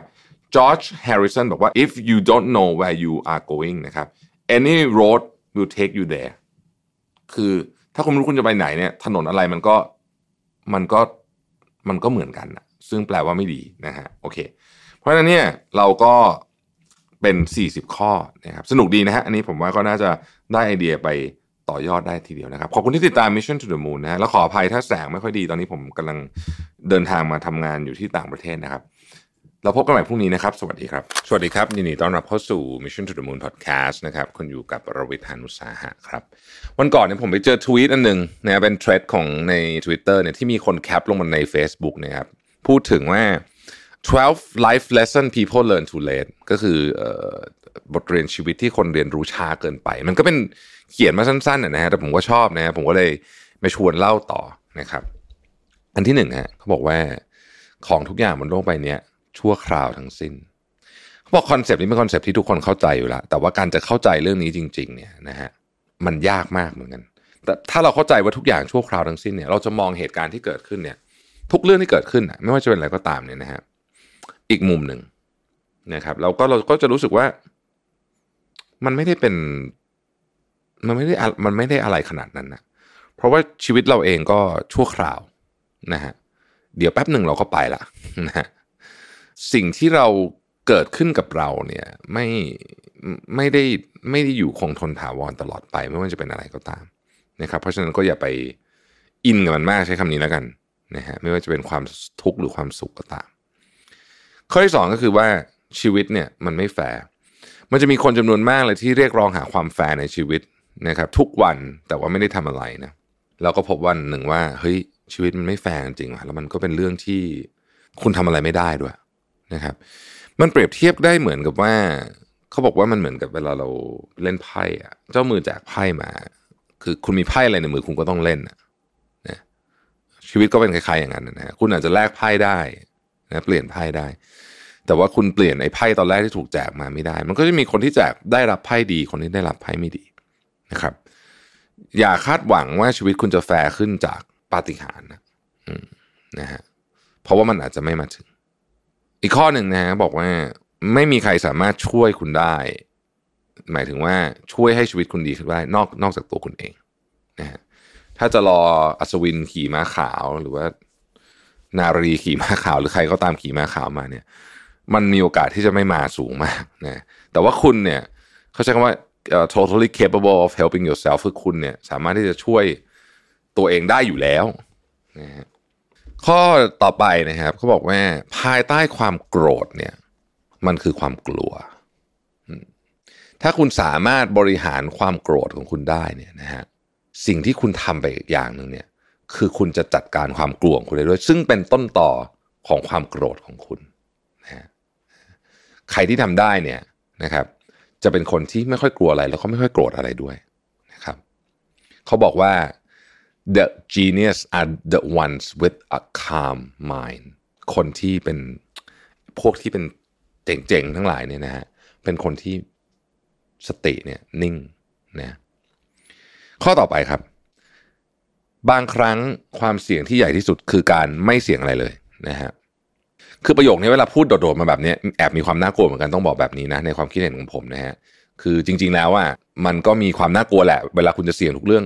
แต่ก็เห็นด้วยว่าเออการไม่เสี่ยงอะไรเลย ก็เป็นความเสี่ยงที่ใหญ่ที่สุดอย่างหนึ่งเหมือนกันนะครับ แต่ก็ต้องดูสถานการณ์ด้วยนะครับ ว่าจะเสี่ยงแบบไหน เพราะมันไม่ใช่ว่าแบบฉันจะใช้ชีวิตอยู่ทุกวันบนความเสี่ยงอะไรแบบนี้ไม่ใช่นะไม่โนโนไม่ใช่แบบนั้นนะคืออย่างที่บอกไอ้ประโยคนี้เวลามาสั้นๆมันน่ากลัวคือมันเป็นประโยคปลุกใจที่ดีอะแต่ว่าต้องใช้อย่างระมัดระวังแต่แต่ เห็นด้วยว่าควรจะต้องเทความเสี่ยงบ้างนะฮะข้อต่อมาฮะคำว่า a lifetime isn't forever คือชีวิตมันสั้นอะเออใช้คำนี้แล้วกันนะครับชีวิตมันสั้น ถ้าเรานึกถึงแบบนี้แล้วคือคือคือลองคิดดูแล้วกันว่าในชีวิตสั้น ๆ ของคุณเนี่ย คุณอยากจะทำอะไรบ้างนะฮะข้อต่อมาผมชอบมากเลย you make things bigger just by overthinking คือคุณทำให้ปัญหาหรือเรื่องอะไรก็ตามใหญ่ขึ้นเนี่ย เพราะว่าคุณคิดเยอะเกินไป บางทีเนี่ย เราฟังเรื่องอะไรมาแล้วเราเครียดมากเลยนะครับโอ้อย่างวันนี้ผมก็มีปัญหาที่ทำงานเครียดมากเลย แต่ผมรู้สึกว่าเฮ้ยคิดเยอะเกินไปอะผมก็นั่งถามตัวเองว่า worst case come to the worst เป็นยังไงนะฮะเฮ้ยมันก็ไม่ได้แย่มากนี่หว่าคือ มันก็จัดการได้ ผมก็เลยไม่คิดอะไรละผมก็ชิลแล้วตอนนี้รู้สึกเออเออบางทีเราทำให้เรื่องเนี่ย เล็กๆนี่มันใหญ่ไป เพราะว่าเรา overthink มันนะฮะข้อต่อมานะครับ บอกว่าผู้คนจะตัดสินคุณ ผู้คนจะพูดถึงคุณ ผู้คนจะวิพากษ์วิจารณ์คุณ แต่ท้ายที่สุดแล้วเนี่ยนะครับ มันไม่สำคัญเท่าคุณรู้สึกยังไงกับตัวคุณเอง หมายความว่าคนอื่นเขาจะพูดอะไรเกี่ยวกับตัวคุณเนี่ยมันสำคัญว่าตัวคุณเองเนี่ยรู้สึกยังไงกับตัวคุณ ถ้าเกิดคุณรู้สึก เรียกว่าพอโอเคละไม่มีปัญหาอะไรเนี่ย ก็ก็ไม่ต้องสนใจว่าคนอื่นจะจะจัดคุณว่าอะไร ในที่นี้หมายถึงไม่ได้บอกว่าไม่ให้ฟังฟีดแบ็กนะfeedback นั้นเป็นอีกเรื่องหนึ่งนะฮะ feedback ว่าคุณควรจะทำตัวคุณนิสัยไม่ดีทำตัวดีขึ้นนั่นนะคือ feedback แต่ว่า การที่คุณเป็นตัวของตัวเองแล้วเขาตัดสินคุณ เช่นทำไมถึงอ้วนอย่างเงี้ยสมมตินะสมมตินะยกตัวอย่างนะฮะซึ่งเป็นอะไรที่มารยาทไม่ดีมากๆห้ามไปพูดว่าใครอ้วนผอมอะไรมันไม่ดีเลยเนี่ย แต่สมมติว่าคุณเขาพูดใส่หูคุณหรือเขาคุณอาจจะได้ยินมาต่างๆนะพวกนี้เนี่ย ถ้าคุณไม่ได้เดือดร้อนอะไรนะฮะแล้วคุณก็ไม่ได้มีปัญหาเรื่องหมายถึงว่าไม่ได้ถึงขนาดว่ามันเป็นปัญหาสุขภาพคุณเนี่ยนะฮะก็ไม่ต้องสนใจ ปล่อยไปนะฮะข้อต่อไปครับ happiness is a choice ผมชอบไอ้ประโยคนี้มากเลย จริงๆมันมันผมได้ยินบ่อยมากเนี่ยคือการมีความสุขเป็นทางเลือกนะครับ เพราะ 90 กว่าเปอร์เซ็นต์ของความสุขมันมาจากข้างในฮะคือคุณเลือกจะมีความสุขหรือเปล่านะครับ เป็นบทเรียนในชีวิตที่สำคัญมากนะฮะจริง ๆ เป็นบทเรียนจากแม่ผมเองนี่แหละนะครับ แม่ผมพูดเสมอว่าเฮ้ยไอความสุขนี่มันเป็น personal choice นะบางทีผมเดินออกจากบ้านเนี่ยนะฮะหน้ามุ้ยเลย นะฮะแม่ก็ถามเป็นไรบอกเครียดก็บอกให้แม่ ผมกับแม่คุยกันบ่อยนะแม่ผมก็จะพูดอย่างเงี้ย บอกว่า เออไอความสุขเนี่ยนะฮะความสุขเนี่ย มันเป็นทางเลือกของยูนะยูจะเลือกมีความสุขยูจะเลือกเครียดก็ได้ไม่มีปัญหา คือปัญหานะมันมีอยู่แล้ว แต่ว่ายูจะเลือกเครียดหรือจะมีจะมีความสุขก็จะเฉยๆกับมันก็ได้แล้วแม่ผมเคยพูดประโยคนึงผมชอบมากบอกว่าแปลภาษาอังกฤษนะบอกว่า only you have the power to make yourself happy คือคุณเป็นคนเดียวนั้นนะที่มีพลังในการทำให้ตัวเองมีความสุขหรือเปล่านะเพราะฉะนั้นเนี่ยครับผมว่าถ้าทั้งหมดทั้งมวลเนี่ยข้อไหนสำคัญสุดนั้น คือ happiness is a choice นะเออ จริง ๆ คือมันเป็นอะไรที่ใช้เวลานานมากกว่าจะตกผลึกไอ้เรื่องนี้ได้นะครับ แต่พอเราตกผลึกเรื่องนี้เราพบว่าเฮ้ยความสุขของเราเนี่ยมันไม่ได้ขึ้นอยู่กับคนอื่นเลยนะมันขึ้นอยู่กับตัวเราเอง เกือบทั้งสิ้นละกันใช้ว่าคำว่าเกือบทั้งสิ้นละกัน แน่นอนมันมีบางอย่างถ้าเกิดว่ามันเกิดขึ้นกับเราเราก็ต้องไม่ happy แหละ แต่ว่ามันขึ้นอยู่กับมุมมองของเรา ทั้งนั้นนะนะครับ ข้อต่อมาฮะเขาบอกว่า you can satisfy your greed คุณไม่มีทางที่จะตอบสนองความโลภของคุณได้ทั้งหมดมันเป็น human nature เวลาคุณบอกคุณคิดว่า ซื้อรถคันนี้แล้วฉันก็จะ happy นะฮะ ไม่เดี๋ยวคุณก็อยากได้อย่างอื่นอีก คุณมีอันนี้ก็จะอยากได้อย่างอื่นอีก เพราะฉะนั้นเข้าใจเรื่องนี้ไว้แล้วก็พยายามที่จะหาวิธีการจัดการกับความรู้สึกของตัวเอง และให้รู้เสมอว่าไม่มีทางที่คุณจะตอบสนองความโลภของคุณได้ทุกอย่าง นะฮะเขาบอกว่า a man หรือจริงๆคือ people a man นี่ก็คือ man woman ทุกคนน่ะ a man's desire never come to an end ไม่มีทางนะครับ ข้อต่อมาครับ no one can feel your pain ไม่มีใครสามารถเข้าใจความรู้สึกเจ็บปวดของคุณได้ ไม่มีทางไม่เข้าใจไม่มีวันนะครับแล้วก็อย่า expect ว่าคนอื่นจะเข้าใจ เพราะฉะนั้นเวลาคุณเจ็บปวดแล้ว แล้วคุณตั้งคำถามกับคนที่อยู่ข้างคุณว่าทำไมถึงไม่รู้สึกเจ็บปวด เท่าเรา มันรู้สึกไม่ได้จริง ๆ มันรู้สึกไม่ได้จริงๆ อย่าคาดหวังว่าเมื่อคุณตกในสถานการณ์ใดสถานการณ์หนึ่งที่คุณรู้สึกเจ็บปวดมากๆ แล้วคนอื่นเขาจะรู้สึกเจ็บปวดเท่ากับคุณแม้ว่าเขาจะเป็นคนที่รักคุณที่สุดก็ตาม เพราะไม่มีใครสามารถที่จะมีชีวิตแทนคุณได้ ข้อต่อมานะครับ ความรู้ของคุณไม่มีวันครบถ้วนอ่านะฮะ The most essential life lesson to acquire today is that your knowledge is never complete นะฮะ เพราะว่าเขาบอกว่า because life teaches you a new lesson at every stage every person is in the learning phase till death ทุกคนอยู่ในช่วงการเรียนรู้จนกระทั่งตายไป และการเรียนรู้นี่แหละที่ทำให้เรา alive มากที่สุดในนี้เขาบอกว่าอย่างนี้นะครับเขาบอกว่า be a good listener and attempt to learn something new from everyone you encounter on daily basis เป็นนักฟังที่ดีและพยายามจะเรียนรู้เรื่องใหม่ๆ จากทุกคนที่คุณเจอทุกวันนะฮะ ข้อสุดท้ายฮะเขาบอกว่า our mind is our best friend and the worst enemy นะสมองเราความคิดเราเนี่ยเป็นสิ่งที่จะเป็นเพื่อนที่ดีที่สุดของเราก็ได้ เป็นศัตรูที่ร้ายสุดของเราก็ได้นะครับ จะเป็นคนบอกว่าเราจะเป็น winner หรือเป็น loser เนี่ยก็ขึ้นอยู่กับสมองหรือว่าจิตของเรานี่เนี่ยนะฮะเพราะฉะนั้นเนี่ยดูแลให้ดีนะครับ ใส่อะไรเข้าไปคุณก็จะเป็นแบบนั้นนะคุณใส่คำนินทาเข้าไปคุณฟังคำนินทาเยอะๆใส่ดราม่าเยอะๆ สมองคุณก็จะทำให้คุณกลายเป็น loser ในที่สุดนะครับ อย่าลืมนะฮะคำพูดของเอเลนอร์รูสเวลต์ที่ผมคิดว่า โอ้โห โคตรเจ๋งนะยังอยากเตือนทุกคนนะครับบอกว่า uh, great minds discuss idea ใช่ไหม average mind discuss events นะฮะ small minds discuss people นะครับอันนี้คงไม่ต้องสรุปนะฮะว่าเป็นยังไง ขอบคุณที่ติดตาม Mission to the Moon นะครับเราพบกันใหม่พรุ่งนี้ สวัสดีครับ สวัสดีครับยินดีต้อนรับเข้าสู่ Mission to the Moon Podcast นะครับคุณอยู่กับรวิทยานุสาหะครับ วันนี้จะมาชวนคุยเรื่อง Keystone Habits นะฮะเพราะว่า Keystone Habits เนี่ยมันคือนิสัยพื้นฐานซึ่งสำคัญมากนะครับถ้าเราตั้งคำถามกับตัวเองว่า เราอยากจะปรับปรุงนิสัยอย่างหนึ่งของเราเนี่ยเราจะเลือกปรับปรุงอะไรก่อน นะครับผมเชื่อว่าหลายคนก็คงจะมีนิสัยหลายอย่างที่อยากจะแก้ไขเรียนรู้ใหม่นะฮะเพื่อพัฒนาตัวเองให้มีชีวิตความเป็นอยู่ที่ดีขึ้น หรืออะไรก็ดีก็แล้วแต่บางคนเนี่ยอยากจะเลิกนิสัยกินอาหารตอนดึกนะฮะบางคนอยากจะแก้นิสัยคิดมากนะครับบางคนอยากเรียนรู้นิสัยของการออกกำลังกายเป็นประจำแต่เชื่อเลยว่าคนส่วนใหญ่แล้วเนี่ยล้วนมีมากกว่าหนึ่งข้อนะครับที่อยากเรียนรู้และอยากแก้ไขภายในตัวเอง แต่สิ่งหนึ่งที่คนเรามักทำพลาด เวลาอยากจะปรับปรุงนิสัยหรือพัฒนาตัวเองก็คือ การพยายามเปลี่ยนแปลงทุก ๆ อย่างพร้อมกันเยอะเกินไปนะฮะแล้วก็รวดเร็วเกินไป ยกตัวอย่างเช่น เราอาจจะอยากออกไปวิ่งตอนเช้าเลิกกินขนมขบเคี้ยวกินสลัด พร้อม ๆ กับนอนเร็วอ่านหนังสือให้ได้สัปดาห์ละเล่มอะไรอย่างเงี้ยนะฮะเยอะไปมันก็ไม่ไหวใช่ไหมฮะพอเรารับไม่ไหว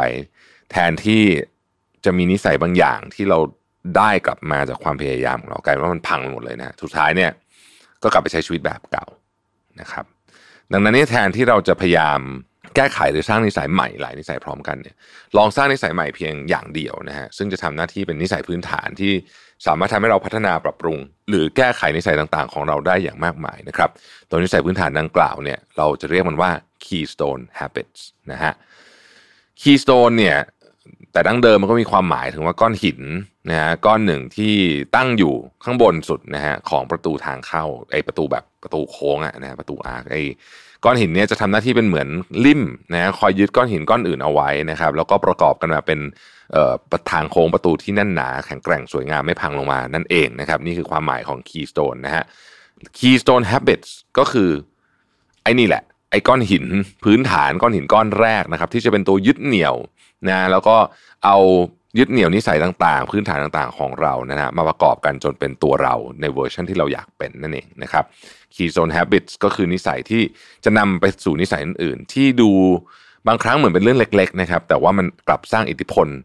บางอย่างแล้วก็มีปฏิกิริยาลูกโซ่ต่อนนิสัยอื่นๆ อย่างมากมายเลยนะฮะโดยเราอาจจะไม่รู้ตัวด้วยซ้ำนะครับไอ้ keystone habit เนี่ยมันเป็นทั้ง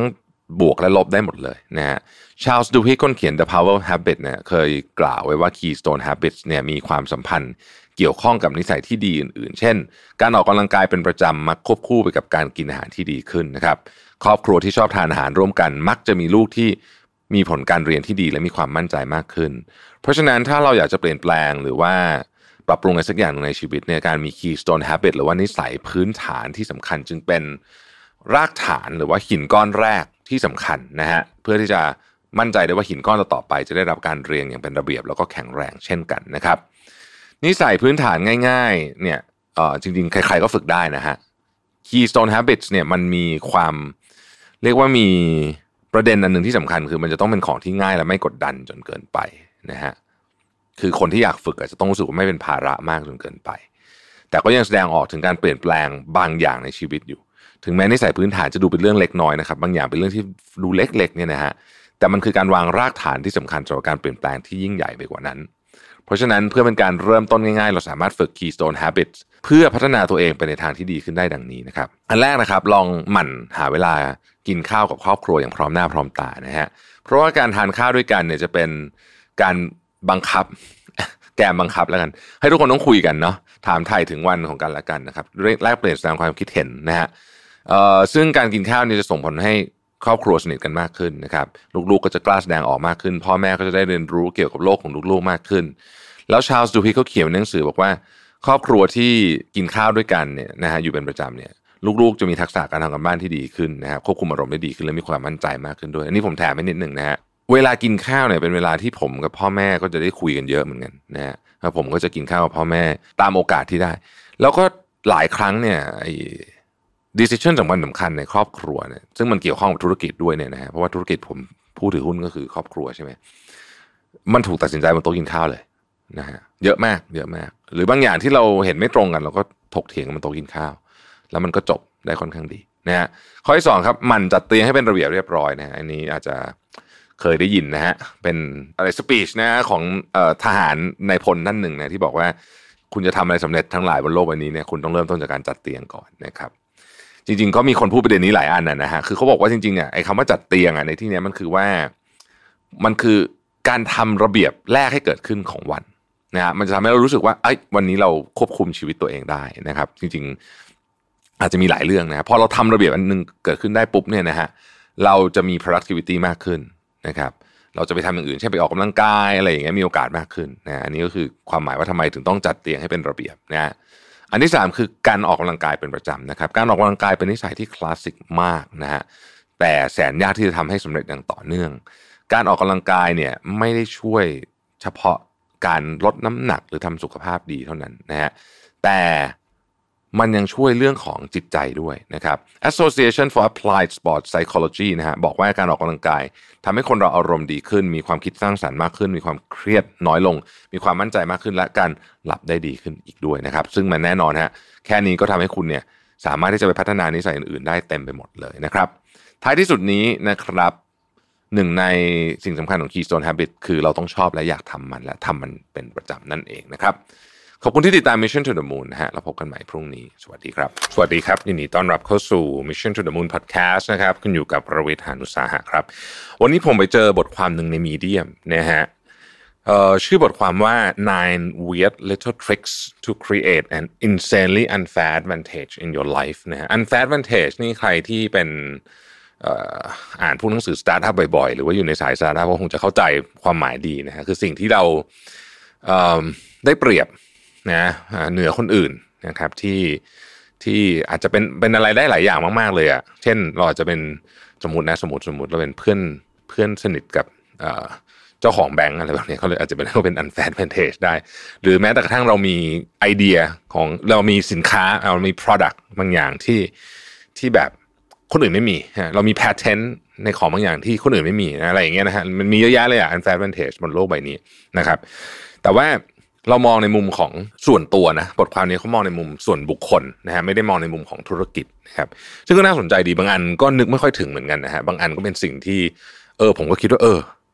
เออมันเราไม่เคยมองประเด็นนี้เหมือนกันนะครับอันแรกนี่เขาบอกว่าเป็น top level asker แปลว่าอะไรทำไม top level asker นะฮะคือเขาบอกว่าคนส่วนใหญ่บนโลกใบนี้98% 99%เนี่ยเอ่อไม่ค่อยกล้าที่จะถามคนที่ สเตตัสสูงกว่าตัวเองเยอะหรือไม่ค่อยกล้าที่จะขออะไรจากคนเหล่านี้นะครับ ยกตัวอย่างเช่น สมมุติว่าเรานั่งกินข้าวกับมหาเศรษฐีท็อป 5 ของประเทศไทยนะฮะคนส่วนใหญ่จะไม่กล้าพูดอะไร สักเท่าไหร่นะครับ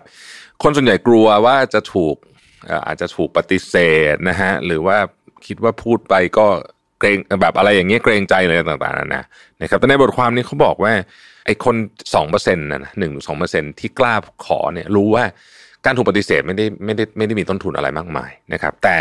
ถ้าพูดสักสิบคนแล้วได้หนึ่ง yes มาเนี่ยนะฮะโอ้โห มันจะช่วยมากเลย คุณลองนึกดูว่าถ้าเกิดคุณนั่งกินข้าวกับเอ่อเนี่ยมหาเศรษฐีท็อปห้าของประเทศไทยเนี่ยนะฮะแล้วแล้วคุณบอกว่าเนี่ยผมมีโปรเจกต์หนึ่งครับ คือผมไม่แน่ใจว่าพี่จะสนใจหรือเปล่า แต่ว่าจะต้องใช้เงินสักสองร้อยล้านอ่ามีคนแค่พวกนี้แหละที่เขากล้าที่จะควักเงินเยอะขนาดนี้ให้ใช่ไหม แน่นอนคุณอาจถูกปฏิเสธก็ได้นะครับ มีโอกาสถูกปฏิเสธมากกว่า แต่ถ้าสมมติว่าเขาเกิดตอบตกลงล่ะนะบอกว่าเอามาคุยกันต่อที่ออฟฟิศพี่สมมตินะฮะมันอาจจะเปลี่ยนชีวิตคุณไปเลยก็ได้นะในมุมนี้เนี่ยเป็นสิ่งที่อันนี้ผมก็ต้องยอมรับเหมือนกันว่า เป็นสิ่งที่ผมก็รู้สึกว่าเออมันทำยากเหมือนกันบางทีเราจะกลัวถูกปฏิเสธมากๆนะครับ แต่ว่าว่าหลังจะลองทำดู ถ้ามีโอกาสนะฮะข้อที่สองเนี่ยเขาบอกว่าเอ่อ presuppose greatness นะฮะเขาพูดถึง เป้าหมายฮะบอกว่าเป้าหมายเนี่ยนะคน 99%บนโลกใบนี้เนี่ยมองความสำเร็จคืออะฉันปักธงไว้แล้วฉันหาวิธีไปตรงนั้นนะฮะเขาบอกว่าจริง ๆ แล้วเนี่ย คนที่ทำสำเร็จจริง ๆอะไม่ได้หาวิธีไป แต่ว่ามาจากตรงไหนต่างหากแปลคำว่ามาจากตรงไหนแปลว่าอย่างนี้ แปลว่าคุณเริ่มต้นปุ๊บเนี่ยคุณเริ่มต้นวันปุ๊บเนี่ยคุณรู้เปล่าว่าสิ่งที่คุณทำเนี่ย มันสอดคล้องกับทางที่คุณจะไปจริง ๆ แปลว่าทุกๆวันเนี่ย คุณ คุณเริ่มต้นด้วยการเห็นอยู่แล้วว่า สิ่งที่คุณทำเนี่ย มันคือกระบวนการที่จะไปสู่ความสำเร็จนะฮะพูพูดอย่างนี้หมายถึงว่า ทุกๆ สิ่งที่คุณทำเนี่ย มันจะต้องเป็นตัวผลักคุณไปข้างหน้า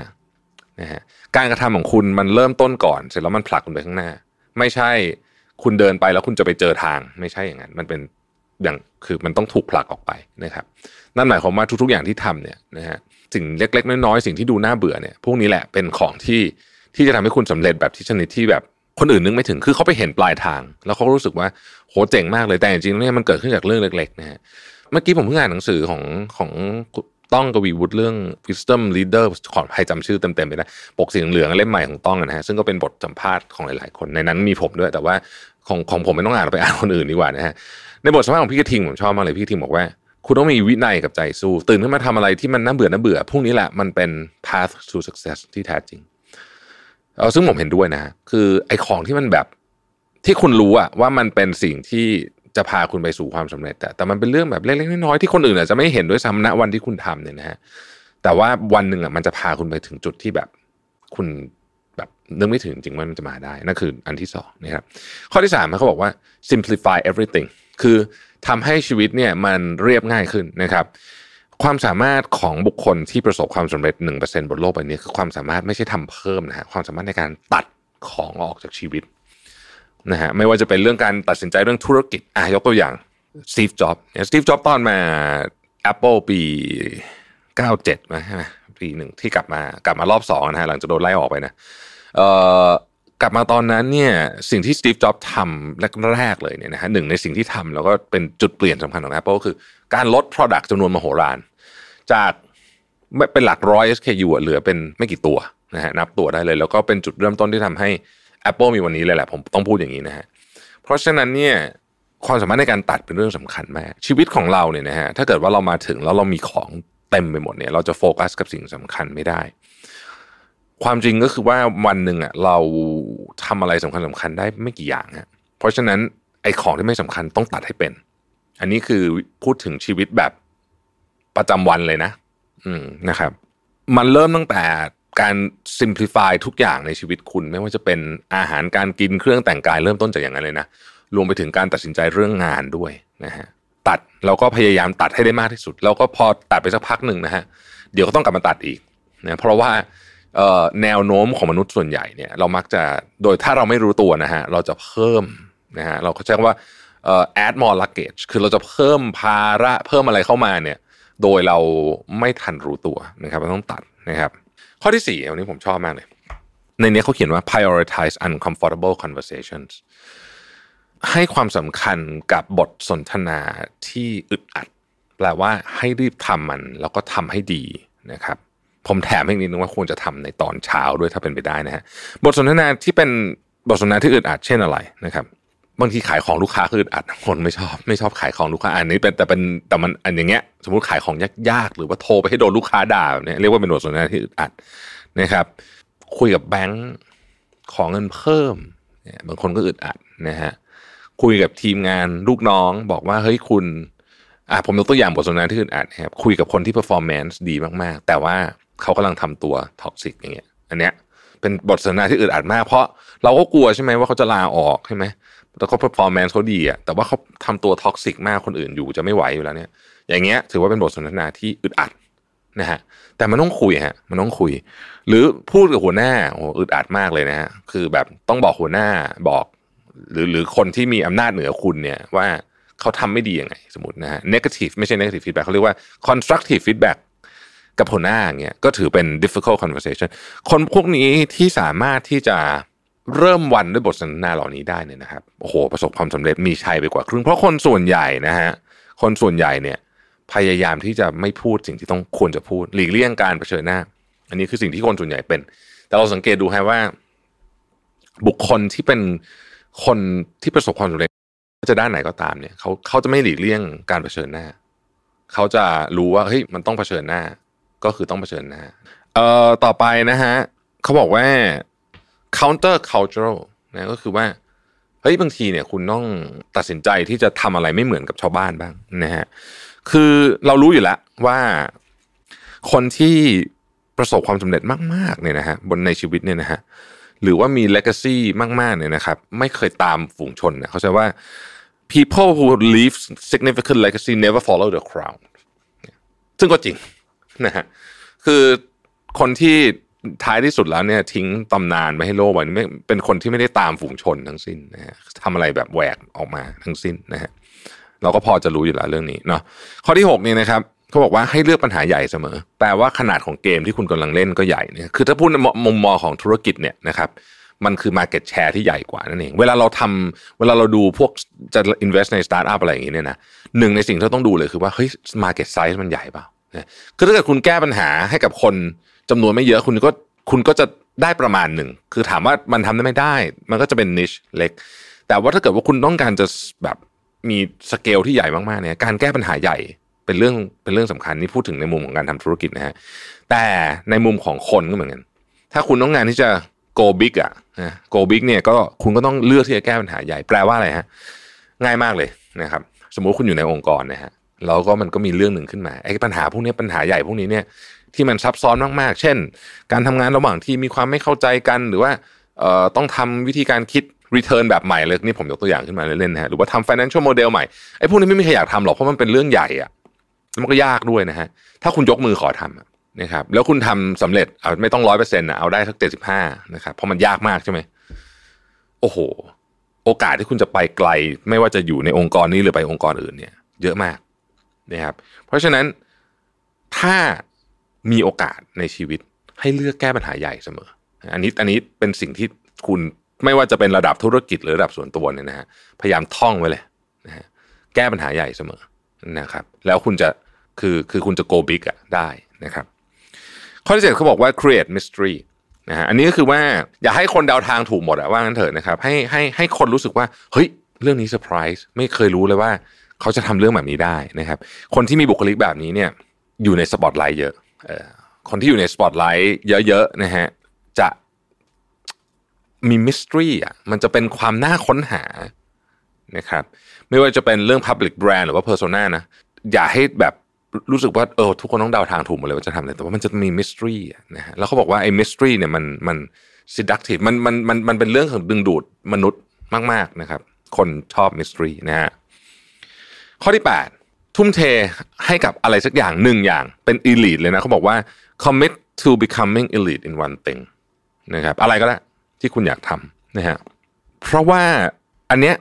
มันจะช่วยให้คุณเนี่ยเหมือนกับสามารถพูดได้อะว่าเรื่องเนี้ยผมทำเยอะทำดีทำอะไรที่สุดสักคือสักอันหนึ่งอะนะฮะสักเรื่องหนึ่งเนี่ยนะฮะสามารถพูดได้อย่างเต็มปากเต็มคำนะครับอายกตัวอย่างอย่างสมมติว่าผมเนี่ยนะผมพูดได้เต็มปากเต็มคำเลยว่า ในประเทศไทยเนี่ย ผมอัดพอดแคสต์นับ episode นะพูดถึงเรื่องพอดแคสต์เยอะที่สุดนะฮะไม่มีใครอัด episode เยอะกว่าผมอีกแล้วนะฮะนี่พูดได้เลย อันนี้แบบมีสถิติให้ดูได้เนี่ยอันเนี้ยคือปริมาณอาจจะอาจจะเรื่องหนึ่งนะคุณภาพก็อีกเรื่องหนึ่งแต่ว่าถ้าเกิดพูดถึงปริมาณเนี่ยผมพูดได้นะจำนวน episode เนี่ยครับเพราะนั้นเนี่ยก็นี่แหละ ไม่ได้เป็นอะไรที่มันใหญ่โตอะไรถูกไหมคือแบบว่ามันก็คือเป็นแค่เรื่องเล็ก ๆ เรื่องหนึ่งนะฮะ แต่ว่าเราสามารถพูดได้ เพราะฉะนั้นคุณเป็นคุณต้อง commit นะว่าแบบเฮ้ยขอเป็นแบบสักเรื่องอะเรื่องนี้ฉันเก่งมากเลยนะฮะข้อที่เก้าเขาบอกว่า bias to what is working เขาบอกอันนี้เป็นเรื่องที่แบบสุดแสนจะ obvious แต่คนบางคนเอ๊ะแปลกที่คิดไม่ออกนะฮะ คือเวลาเราเห็นว่าอะไรที่มันไปได้เนี่ย คือสมมุติว่าเราทำสามอย่างพร้อมกันเนี่ยนะฮะ แล้วมันมีอะไรบางอย่างที่ไปได้ดีกว่าอื่นเนี่ย ก็ให้ไปใส่เวลานั้นเยอะๆนะครับ เพราะว่ามัน work อะนะ สมมุติว่าเราเนี่ย ทำสามอย่างนะสมมติเราเป็น content creator ทำสามอย่างแล้วทำคลิปแบบมีเสียง คลิปแบบมีเสียงคือ vlog พวกนี้นะฮะเราทำพอดแคสต์ซึ่งไม่เห็นหน้าสมมตินะฮะแล้วก็เราเขียนนะครับ ปรากฏว่าเฮ้ยไออันที่เป็นเขียนเนี่ยได้รับความนิยมมากที่สุดไออีกสองอันไม่ค่อยได้รับความนิยมเท่าไหร่ ก็แปลว่าเราควรจะมาทุ่มเทให้กับงานเขียนเพิ่มขึ้นนะฮะนี่คือนี่คือคำว่า bias to what is working คนจำนวนมากเนี่ยบางทีเนี่ย ไออันที่ work กลับไม่ไปใส่แรงต่อพยายามจะไปทำอันที่ไม่ work ให้มัน work ซึ่งบางทีเนี่ยมันก็ต้องยอมรับว่ามันเป็นมันเป็นหลายมันมีปัจจัยเยอะอะคือไอ้บางของที่มันไม่ work บางอย่างมันก็อาจจะมีเหตุผลที่มันไม่ work นะเพราะฉะนั้นบางทีก็เสียเวลากับมันก็ไร้ประโยชน์แทนที่จะไปโฟกัสกับเรื่องที่มัน work นะครับเสียดายเปล่าๆนะฮะอะนะครับ นี่ก็เป็น 9 ข้อนะฮะผมแถมให้อีกอันหนึ่งข้อที่ 10นะครับวันก่อนเนี่ยผมดูช่องหนึ่งวิวไฟเดอร์นะฮะที่เป็น เอ่อเป็นเขารีวิวพวกหนังอะไรเงี้ยนะคุณคุณจีนวิวไฟเดอร์เนี่ยผมก็ชอบติดตามแกอยู่แกมันดีนะฮะเขาเป็นคนเล่าเรื่องหนังเรื่องอะไรคือแก passionate มากอะนะฟังแล้วรู้เลยว่าแบบชอบมากๆเนี่ยนะฮะแกพูดถึงเรื่องหนึ่งเออผมสนใจดีนะเขาบอกว่า มีผู้กำกับหนังจำนวนมากนะฮะที่จะไม่ตัดต่อหนังเองนะฮะผมก็แบบตอนแรกผมฟังแล้วเฮ้ยทำไมวะงงนะฮะเขาบอกว่าเขาอธิบายอย่างเงี้ยเขาบอกว่าบางทีเนี่ย คือคนที่ตัดต่อหนังเก่งๆ อาจจะไม่เดินพุ่งกลับก็ได้ แตัดต่อก็คือเอาฉากนี้มาใส่ฉากนี้นะฮะอะไรอย่างเงี้ยอะไรอะไรควรจะต่อกันจากฉากนี้เป็นฉากไหนเนี่ยนะฮะคือบอกว่าถ้าเวลาเราเป็นพุ่งกับหนังเนี่ย ฉากบางฉากนะฮะมันใช้เวลาถ่ายนานมาก อาจจะเทคเยอะอาจจะเป็นฉากที่แบบลงทุนเยอะนะฮะ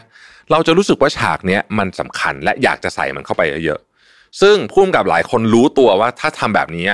มันจะ bias ฉันจะ bias กับเรื่องนี้ เขาก็เลยตัดสินใจว่า เพื่อไม่ให้ bias ให้คนตัดต่อ มาเป็นคนตัดสินใจ เพราะคนตัดต่อไม่รู้ว่าฉากนี้ถ่ายยากถ่ายง่าย แต่ว่าเหมาะกับหนังมากที่สุดใน sequence แบบนี้เรียกว่า the director's effect คือถ้าเกิดว่าคุณเป็นคนตัดต่อเอง คุณเป็นคนกำกับหนัง แล้วคุณตัดต่อเองเนี่ยมันมีโอกาสที่ฉากนี้คุณลงทุนเวลาไปก็เยอะเทคไปสี่สิบกว่าเทคเงินก็ใช้เยอะ คุณอยากให้มันมียาวๆหน่อย ทั้งๆที่จริง ๆ แล้ว ในตัวเนื้อหาของเรื่องอะมันไม่ควรจะยาวไง ฉากเนี้ยสมมตินะฮะมันอาจจะเป็นฉากที่มันควรจะยาวจะเป็นฉากที่ถ่ายง่ายๆสามเทคผ่าน แต่คุณรู้สึกเฮ้ยไม่ได้อะเราต้องเอาไอ้ฉากนี้เยอะๆไว้ เพราะว่าเราเราใช้เวลากับมันไปเยอะ เวลาที่เราใช้ไปกับการถ่ายทำกับตอนที่มันตัดต่อตอนหลังนี่มันไม่เกี่ยวเลยเนาะคือหนังจะสนุกหรือเปล่าเนี่ย มันมันมันไม่ได้เกี่ยวว่าคุณใช้เวลาในการถ่ายทำฉากไหนเยอะ แต่ว่ามันตัดต่อมาแล้วดีไหมนะฮะนี่คือ director's effect ซึ่งผมก็กลับมาคิดว่าเฮ้ยมันใช้วิธีการคิดแบบนี้กับการทำงานได้เหมือนกันนะบางทีเนี่ยเราอะให้ความสำคัญกับกับเรื่องที่เราใช้เวลากับมันเยอะ ทั้งทางที่จริงๆแล้วมันอาจจะไม่เวิร์กก็ได้นะฮะเรื่องที่เราใช้เวลากับมันน้อยกว่า มันอาจจะเวิร์กก็ได้ แทนที่เราจะดู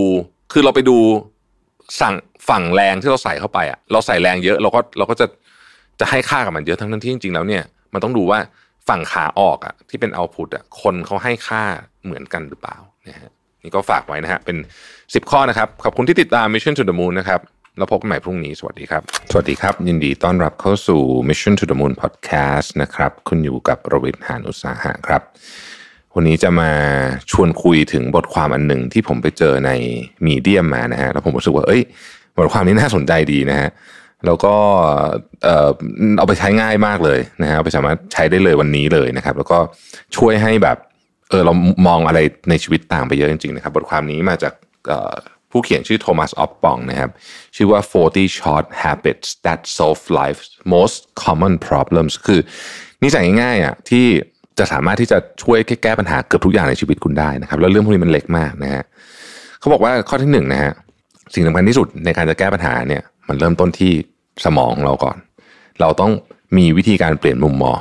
นะครับ แล้วการเปลี่ยนมุมมองนี่แหละ จะทำให้คุณเนี่ย ปลี่ยนวิธีการเรียนรู้ และจะทำให้คุณเติบโตขึ้นด้วย แปลว่าอะไร แปลว่าแบบนี้ เช่น สมมุติว่าเราเคยมองว่า เวลาเราหิวเนี่ยนะฮะแล้วเราแล้วเราหาร้านอาหารกินไม่ได้จะโมโหโมโหหิวมากๆเนี่ยนะเนี่ยสมมตินี่เราเป็นปัญหาเนี่ยนะซึ่งผมก็เป็นปัญหานี้เนี่ย ตอนนี้มุมมองผมเปลี่ยนใหม่ ทุกครั้งที่หิวเนี่ยจะรู้สึกว่าเฮ้ยร่างกายเนี่ยกำลังเข้าสู่กระบวนการ autophagy คือการเวลาเขา fasting นานๆ แล้วมันจะเกิด process ซึ่งจริงๆ มันไม่ใช่ทุกครั้งหรอกเพราะมันต้องผ่านไป 20 กว่าชั่วโมงถึงจะถึงจะเริ่ม autophagy แต่ว่าทุกครั้งที่เราหิวเนี่ยเรารู้สึกว่าเฮ้ยเรากำลังแบบฟาสติ้งกำลังได้ผลอยู่นะฮะนี่คือมุมมองใหม่นะฮะจะถูกจะผิดไม่รู้แต่ว่า ผมรู้สึกว่าเออมันช่วยแก้ปัญหาเรื่องโมโหหิวเนี่ยไปได้เยอะเลยทีเดียวนะครับ ข้อที่สองนะฮะเราไม่สามารถที่จะเป็นไอ้ lifelong learner หรือว่าอะไรอย่างเงี้ยได้ถ้าเราไม่หาของใหม่ ๆ เข้าตัวตลอดเวลา คำว่าตลอดเวลาไม่ได้หมายถึงตลอดเวลาตลอดเวลาขนาดนั้นแต่อย่างน้อยเนี่ยวันละหนึ่งครั้งนะครับหนังสือพอดแคสต์ต่างๆ พวกนี้ช่วยมาก แม้แต่ newsletter ที่เข้ามาในอีเมลคุณนะซึ่งเราก็ไม่ค่อยได้ใส่ใจมากเนี่ย ผมได้เรียนรู้อะไรจากพวกนั้นเยอะมากนะครับเพราะฉะนั้นเดี๋ยวนี้ผม subscribe newsletter เยอะมากนะฮะข้อที่สามอะทุกวันก่อนเริ่มทำงานให้ถามตัวเองเสมอว่าไอ้ของที่เราจะเริ่มลงมือทำเนี่ยมันเป็นของที่มีความสำคัญมากที่สุดในวันนั้นหรือเปล่าคำถามนี้สำคัญจริง เพราะว่าไม่งั้นเนี่ยเราจะเสียเวลาไปทั้งวันเราก็ไม่ได้เลยขึ้นมาเลยนะครับ ข้อที่ 4 ถ้าคุณรู้สึกดาวเมื่อไหร่ก็ตามนะฮะเราหาสาเหตุไม่เจอนะครับ การออกกำลังกายเนี่ยคือวิธีการที่ดีที่สุดผมยืนยันเลยเนี่ย ไม่ว่าคุณจะรู้สึกดาวปวดหัวนอนไม่พออะไรคือเนี่ยนะฮะลองไปออกกำลังกายสั้น ๆ ไม่ต้องนาน 20 นาที แล้วความรู้สึกคุณจะดีขึ้นทันทีนะครับ ข้อที่ 5 ต้องมีสิ่งที่เขาเรียกว่า solitude walk คือการเดินนะฮะการเดินจะใช้คำว่าอะไรดีอะผ่อนคลายแล้วก็เคลียร์สมองนะครับการเดินเป็นหนึ่งใน process ที่ดีที่สุดนะยิ่งอยู่ในธรรมชาติเจอแดดเนี่ยยิ่งดีนะครับ ข้อที่มนุษย์เราเนี่ยมีช่วงเวลาที่มีพลังงานเต็มเปี่ยมเรียกว่าเป็นช่วงพีคเอาเนี่ยไม่กี่ชั่วโมงเท่านั้นจงใช้เวลานั้นให้ดีที่สุดนะฮะข้อที่ 7 ถ้าคุณรู้สึกว่าความคิดสร้างสารรค์ของคุณมันช่างแย่เหลือเกินช่วงนี้นะฮะโดยเฉพาะคนที่ต้องใช้พวกนี้เยอะๆให้ลอง ไปทำกิจกรรมที่อยู่ในธรรมชาติ เป็นเวลาสักระยะหนึ่งนะครับคำว่ากิจกรรมที่อยู่ในธรรมชาติเนี่ยก็อันนี้แล้วแต่จะจินตนาการเลยนะจริง ๆ การไปสวนก็เรียกว่าใช่ละหรือปลูกต้นไม้ก็ได้นะครับ เล่นกับหมาแมวอะไรพวกนี้เนี่ยสักระยะหนึ่งนะฮะให้มันเหมือนหัวมันโล่งก่อนแล้วค่อยกลับมาทำต่อไม่งั้นมัน มันก็จะติดอยู่ขัดอยู่อย่างนั้นนะฮะข้อที่ 8 คือลองฟังเพลง เวลาทำงานดูบางคนนะบางคนเนี่ยถูกถูกจริตกับการฟังเพลงมากนะฮะแล้วมันช่วยให้มีพลังมากขึ้นด้วยนะครับ แต่ถ้าเกิดคนที่ไม่ถูกจริตก็ไม่ต้องพยายามฝืนนะฮะข้อที่9นะครับเขาบอกว่าทำ desk exercise เช่นการ stretch core นะครับการยืนทำงานนะฮะการ stretch ขาอะไรพวกนี้เนี่ยซึ่งมันทำได้ที่โต๊ะทำงานเลย แล้วก็ไม่ได้ดูประหลาดอะไรด้วยเนี่ยนะฮะอันเนี้ยสามารถช่วยลดความเครียดด้วยแล้วก็ลด office syndrome ด้วย และมันจะทำให้ posture หรือว่าท่านั่งท่ายืนของคุณดีขึ้นด้วยนะฮะ desk exercise ลองดูได้นะครับข้อที่ 10นะครับเขาบอกว่าให้มีรูทีนก่อนนอนเสมอโดยเฉพาะสำหรับคนที่นอนยากนะรูทีนก่อนนอนจะช่วยให้นอนง่ายขึ้น แล้วก็พยายามนอนให้ตรงเวลานะครับ ข้อที่ 11 ถ้าคุณรู้สึกว่างานของคุณนะตอนนี้เนี่ยมันไม่ทำให้คุณเก่งขึ้นเลยนะฮะคุณต้องคิดหน้าที่ของคุณใหม่ มันมี2ออปชันหนึ่งคือคุณเปลี่ยนงาน หรือ 2 คุณไปคุยกับเจ้านายคุณ แล้วคุณรู้สึกว่าคุณงานมันไม่ท้าทายมันไม่ทำให้คุณเก่งขึ้น มันไม่ทำให้คุณเติบโต ในเชิงความคิดเลยเนี่ยก็ต้องไปคุยกับนายนะฮะอันนี้ช่วยได้นะครับ ข้อที่ 12 การคิดมากเกินไปหรือว่า overthinking เนี่ยเป็นสิ่งที่แย่ต่อสุขภาพจิตมากๆ เมื่อไหร่รู้สึกคิดมากปุ๊บให้หยิบปากกามาแล้วเขียน เขียนได้ทุกอย่างเลยนะครับ ลงไปใน journal เขียนความเครียดสิ่งที่คุณวอรี่อยู่นะครับ สิ่งที่คุณคิดตอนนี้นะฮะยังไม่ต้องหาโซลูชันด้วยซ้ำนะเขียนไปก่อนนะฮะข้อที่ 13นะครับในการสนทนาใด ๆ ก็ตาม ให้คุณฟังมากกว่าพูดนะครับ มันมีสาเหตุเนาะที่ทำให้เรามีสองหูและปากเดียวนะฮะในทุกวันที่คุณรู้สึกว่างานมันเยอะจนทำไม่ทันเนี่ยนะครับ ให้ทำงานสำคัญที่สุด 3 งานพอจบนะฮะที่เหลือเนี่ยเดี๋ยวค่อยไปทำวันรุ่งขึ้นได้นะครับ ข้อที่ 15นะครับ ถ้าพรุ่งนี้เป็นวันที่คุณรู้สึกว่าเครียดมากยุ่งมากเนี่ยนะฮะลองดูว่า งานอะไรที่รู้สึกว่ามันยากที่สุดสำหรับที่เกิดขึ้นพรุ่งนี้นะเราให้ทำอันนั้นก่อนเลยนะตื่นเช้ามาทำอันนั้นเสร็จก่อนเลยนะฮะแล้วชีวิตวันนั้นคุณจะดีขึ้นเยอะนะครับ ข้อที่ 16 นะครับ เมื่อคุณรู้สึกว่าความโกรธหรือว่าอีโก้ของคุณเนี่ยกำลังทำให้คุณนิสัยไม่ดีนะฮะให้เตือนไว้เสมอว่าคำพูดที่ Warren Buffett เคยพูดไว้เนี่ยเป็นสิ่งที่คุณต้องใช้มาในชีวิตเลยนะเป็นเหมือนกับคาถาและมนตราคือ Warren Buffett บอกว่า คนเราเนี่ยใช้เวลา 20 ปีในการสร้างชื่อเสียงตัวเองขึ้นมา แต่ 5 นาทีในการทำลาย และไอ้สิ่งที่ทำลายชื่อเสียงคนเราได้มากที่สุดก็คือ 2 อย่างนี้แหละอีโก้นะครับกับความโกรธนะข้อที่ 17นะครับคุณเนี่ยจะต้องเบื่อวิถีชีวิตของคุณสักวันหนึ่งไม่ว่าคุณจะทำอะไรอยู่ก็ตามนะครับเพราะฉะนั้นถ้าเป็นไปได้นะฮะ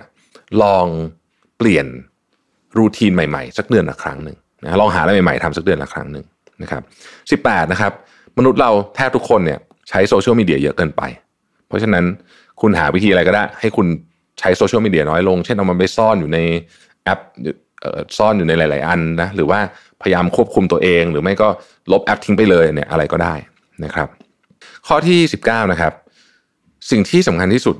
เกี่ยวกับสุขภาพกายนะฮะมี 3 อย่างเท่านั้น คือนอนออกกำลังกายแล้วก็ของที่คุณกินเข้าไปนะครับขอให้นึกแบบนี้ทุกวันนะฮะ ข้อที่ 20นะครับทุกคนต้องมีแผนการเกษียณนะฮะถ้าคุณยังไม่มีนะฮะตอนนี้นะ เริ่มวันนี้ไม่รู้สายไม่สายเกินไป แต่ต้องเริ่มแล้ว ถ้าไม่เริ่มวันนี้เนี่ยถือว่าสายเกินไปแน่ๆเลยนะครับ ข้อที่ 21นะฮะถ้าเกิดว่าคุณตั้งคำถามตัวเองบ่อย ๆ ว่า เอ๊ะ เป้าหมายของชีวิตของเราคืออะไรเนี่ยเขาบอกว่าบางทีเนี่ยไม่ต้องตั้งคำถามเยอะเพราะคิดถามไปก็คิดไม่ออก ลองเขียนสิ่งที่เราชอบไม่ชอบมาดู นะครับแล้วสิ่งที่ทำให้เรารู้สึกมีพลังในชีวิตนะฮะหรือว่าสิ่งที่ทำให้เรารู้สึกว่าพูดปุ๊บเนี่ยเรา มันแบบมันกระตุ้นความความแบบความอยากทำอะไรสักอย่างอยากลงมือสักอย่างเนี่ยแล้วเดี๋ยวคุณอาจจะประกอบจิ๊กซอเรื่องไลฟ์โกของคุณขึ้นมาเองได้นะครับข้อที่ 22 นะครับ อย่าใช้ชีวิตอยู่ในโหมดออโต้พายロคำว่าโหมดออโต้พายロก็คือ ก็เมื่อวานทำแบบนี้วันนี้ก็เลยทำแบบเดิมนะฮะลองดูซิว่าเอ๊ะวันนี้เราจะทำอะไรให้ดีขึ้นได้บ้างนะฮะลองคิดอย่างนี้นะครับ ข้อที่ 23 นะครับ ให้ปฏิเสธคนให้เป็นเป็นนิสัย คนที่ปฏิเสธคนไม่เป็นเนี่ยจะใช้ชีวิตกับ priority ของคนอื่นนะครับแต่ไม่ใช่ priority ของตัวเอง เราจะต้องปฏิเสธคนให้เป็น การปฏิเสธคนให้เป็นเนี่ยเป็นหนึ่งในทักษะสำคัญที่สุดอย่างหนึ่งในชีวิตเลยนะครับผมเคยได้ยินว่าคนที่ประสบความสำเร็จมากๆในชีวิตเนี่ยเขาปฏิเสธเกือบทุกเรื่องเลยนะฮะเขาทำน้อยมากๆ แต่สิ่งที่เขาทำเนี่ยมันมีผลเยอะมากนั่นเองนะครับ ข้อที่ 24 ถ้าคุณกลัวว่าคุณจะ ลืมสิ่งที่คุณเรียนมา ให้สอนครับ เมื่อไหร่ที่คุณสอนเนี่ย มันจะทำให้คุณแทบไม่ลืมสิ่งที่คุณเรียนมาเลยนะครับ ข้อที่ 25 ใช้เงินในสิ่งที่สร้างความสุขให้กับคุณจริง ๆ เขาบอกว่าให้โฟกัสกับ experience หรือว่าประสบการณ์มากกว่าของนะครับ มันช่วยลดความเครียดด้วยนะครับ ข้อที่ 26 นะครับ เพื่อทำให้คุณเนี่ยไม่ต้องตัดสินใจมากเกินไป ในช่วงเช้าคำว่าตัดสินใจมากเกินไปเนี่ยคือ เวลาเราสมองเราต้องตัดสินใจนู่นนี่เยอะมากๆเนี่ยนะครับมันจะเกิดสิ่งที่เรียกว่า decision fatigue นะฮะเพราะเขาบอกว่าในช่วงเช้าช่วงช่วงเวลาที่สมองเราใส่เนี่ยนะครับพยายามตัดสินใจเรื่องต่างๆ น้อยนะฮะคำว่าตัดสินใจเรื่องต่างน้อยแปลว่า 1. เตรียมชุดที่คุณจะใส่เนี่ยวันนี้เตรียมตั้งเมื่อคืนนะครับถ้าจะมีอาหารก็เตรียมไว้แล้วก็ค่อย cook ตอนนั้น คือเตรียมทุกอย่างไว้ก่อนคุณจะไม่ต้องตัดสินใจอะไรเยอะในตอนเช้า ไม่งั้นเนี่ยคุณจะหมดพลังไปกับเรื่องพวกนี้เนี่ย ยังไม่ถึงที่ทำงานเลยนะฮะข้อที่ 27 นะครับพาราเซติมอลของสมองนะฮะหรือว่ายาแก้ปวดของสมองเนี่ยคือเอนโดรฟินนะครับเอนโดรฟินเนี่ยมาจากการออกกำลังกายเยอะมากนะครับแล้วก็มีบางหลายอย่างด้วยเช่นการออกกำลังกายในเยอะที่สุดนะครับหรือว่าการกินช็อก dark chocolate นะฮะ dark chocolate เนี่ยต้อง dark จริงๆนะไม่ใช่แบบมันต้องแบบ8 9 0 ขึ้นไปอะไรเงี้ยนะฮะหรือการดู ละครตลกอันนี้ก็ทำให้คุณมีเอนโดรฟินด้วยเช่นกันนะครับข้อที่ 28 ถ้าคุณต้องการที่จะมีพลังในช่วงเช้าเนี่ยนะฮะถ้าเกิดคุณกินอาหารเช้าเนี่ยให้งดอาหารเช้าที่มีน้ำตาล เยอะนะครับให้กินอาหารเช้าที่เน้นโปรตีนกับไฟเบอร์นะครับเช่นไข่อย่างเงี้ยนะครับหรือว่าพวกถั่วพวกเนี้ยอย่าไปกินในพวกแบบซีเรียลอะไรที่มันน้ำตาลเยอะนะฮะเนี่ยยิ่งทำให้คุณไม่มีพลังสมองนะฮะอะโดพามีนนะครับเมื่อกี้เรามีเอนโดรฟินใช่ไหมโดพามีนเนี่ยมัน ช่วยเรื่องความรู้สึกของเรานะครับในการเพิ่มโดพามีนเนี่ยนะฮะคุณสามารถทำได้ด้วยการหนึ่งนอนให้ดีนะครับสองฟังเพลงเพราะๆที่คุณชอบหรือว่าหาประสบการณ์ใหม่ๆทำอันนี้ก็ช่วยโดพามีนนะครับข้อที่ 30นะฮะเขาบอกว่า declutter your tech นะเช่นอะไรฮะไปปิด notification ไอของที่คุณไม่ต้องไม่ไม่ต้องมี notification นะครับจริงๆ ผมไม่เปิด notification อะไรเลยด้วยซ้ำนะฮะเพราะฉะนั้นเนี่ยผมถึงบอกทุกคนเสมอว่า ถ้ามีอะไรด่วนให้โทรมา เพราะว่า มันเป็น notification เดียวที่ผมเปิดอยู่นะไม่ได้ปิดไว้ หรือไปดูเรื่องของสิ่งที่คุณ subscribe อยู่ทุกวันนี้เรา subscribe ของเยอะมากนะฮะเยอะจริงๆนะครับ ไปดูว่ามันยังจำเป็นอยู่ไหมนะครับแล้วก็ลบไอแอปที่คุณไม่ใช้มาเป็นปีแล้วเนี่ยทิ้งบ้างนะครับ ข้อที่ 31นะครับ คนเนี่ยชอบโอกาส เพราะฉะนั้นเวลาคุณจะพูดกับใครเนี่ยแทนที่จะเป็นการ request คือการขอเนี่ยลองพูดกับเขาในมุมว่ามันเป็นโอกาสที่เขาจะทำอะไรได้บ้างนะฮะคนที่ฝึกเรื่องนี้บ่อยๆเนี่ย จะมีจะมีจะมีความสามารถในการที่จะ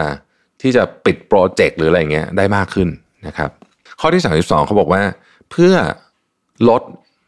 ความผิดหวังในชีวิต ก็อย่าคาดหวังเยอะนะครับ อย่าคาดหวังเยอะ เพราะว่าความคาดหวังนี่แหละเป็นตัวที่ทำให้เราไม่มีความสุข โดยเฉพาะการการคาดหวังกับคนอื่นนะฮะเป็นสิ่งที่คาดหวังยากมากนะฮะคือเราเองเนี่ย เราจะทำอะไรเราอยากทำอะไรเนี่ยบางทีเราทำไม่ได้สำเร็จทุกอย่างเพราะฉะนั้นการไปคาดหวังกับคนอื่นเนี่ยมันยิ่งไปเหมือนฝากความสุขของคุณไว้กับคนอื่นนะฉันต้องระวังเรื่องนี้ด้วยนะครับ ข้อที่ 33นะฮะเวลาเจอปัญหาเนี่ยให้คิดอย่างนี้ก่อนเลยว่า ทางออกหรือว่าวิธีการแก้ปัญหาเนี่ยมันคืออะไรบ้างบางคนไปกังวลกับปัญหาแต่ลืมคิดเรื่องทางออกนะครับ คิดเป็นฉากๆเลยว่าเฮ้ย worst case เป็นยังไง จะแก้ปัญหายังไง ถ้าคุณฝึกแบบนี้นะฮะคุณจะไม่วิตกกังวลกับปัญหาเพราะเจอปุ๊บเนี่ยคุณรู้ว่าเฮ้ยมันมีทางออกมันมีทางออก แต่ถ้าเกิดคุณกังวล หรือว่า ไปคอยตีโพยตีพายว่าทำไมเรื่องนี้ถึงเกิดขึ้นกับฉันเนี่ยมันก็จะหาทางออกไม่เจอ ข้อที่สามสิบสี่นะครับ วิธีการที่จะช่วยลดความเครียดได้เร็วที่สุด คือการอยู่กับคนที่คุณมีความสัมพันธ์ที่ดีด้วยเช่นเพื่อนหรือว่าครอบครัวนะฮะอันเนี้ยใช้เวลาแล้วก็ไม่ต้องเขาบอกว่าวิธีการลดความเครียดคือไปพูดถึงเรื่องนั้นนะฮะไปทำอย่างอื่น แล้วเดี๋ยวมันจะลดความเครียดได้เร็วที่สุดนะครับ ข้อที่ 35นะฮะไม่ว่าอะไรก็ตามที่คุณต้องการในชีวิตเนี่ยมันมาจาก สิ่งเล็ก ๆ ที่คุณทำทุกวันนี้ เพราะฉะนั้นลองระวัง habits หรือว่านิสัยต่างๆ ให้ดีนะครับ ข้อที่ 36 ฝึก small talk small talk คือการพูดเวลาไปเจอคนเนี่ยนะฮะพูดเรื่องนู้นเรื่องนี้แบบที่มันเป็นการคล้ายๆกับคล้ายๆกับทำให้เราแบบเหมือนสนิทกันมากขึ้นได้เร็วขึ้นเนี่ยนะ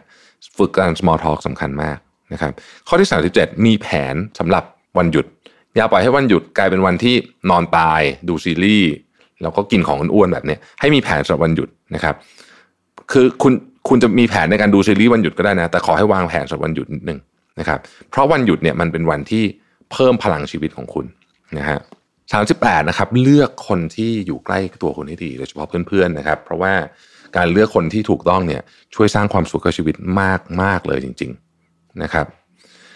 สามสิบเก้าถ้าไม่อยากมีปัญหาสุขภาพในระยะยาวนะฮะให้ ระวังเรื่องของกินจริง ๆ สักทีนะครับ เรารู้อยู่แล้วว่าอะไรดีไม่ดีทุกวันนี้เรามีความรู้เรื่องนี้เยอะกว่าสมัยก่อนเยอะมากนะฮะเพราะฉะนั้นให้ระวังเรื่องนี้ให้ดีนะครับ ข้อที่ 40 จริง ๆ เนี่ยนะฮะเราควรจะต้องมีชาเลนจ์ให้กับตัวเองเสมอนะครับ เช่นสมมุติว่าเราไปวิ่งเนี่ยนะเราก็บอกว่าเออเราอยากจะวิ่งให้ได้กี่กิโลในความเร็วเท่าไหร่เท่านี้เนี่ยนะ เขาบอกการมี challenge แบบนี้เนี่ยมันทำให้สมองเนี่ยตื่นตัว แล้วมันทำให้คุณรู้สึกว่าคุณมี energy คือมันมีมันมีพลังอยากจะให้ทำอะไรเนี่ยใหม่ตลอดเวลา เพราะว่าเหมือนมันมีโจทย์ให้ทำนะครับถ้าเราชีวิตเราไม่มี challenge เลยเนี่ยเราก็จะใช้ชีวิตแบบเหมือนที่บอกเมื่อกี้คือ autopilot ซึ่งก็คงไม่ใช่ชีวิตที่เราอยากจะมีสักเท่าไหร่นักนะครับ 40 ข้อนะฮะน่าจะช่วยให้หลายอย่างในชีวิตเราดีขึ้นได้ ขอบคุณที่ติดตาม Mission to the Moon นะครับแล้วพบกันใหม่พรุ่งนี้ สวัสดีครับ Mission to the Moon Podcast Continue with your mission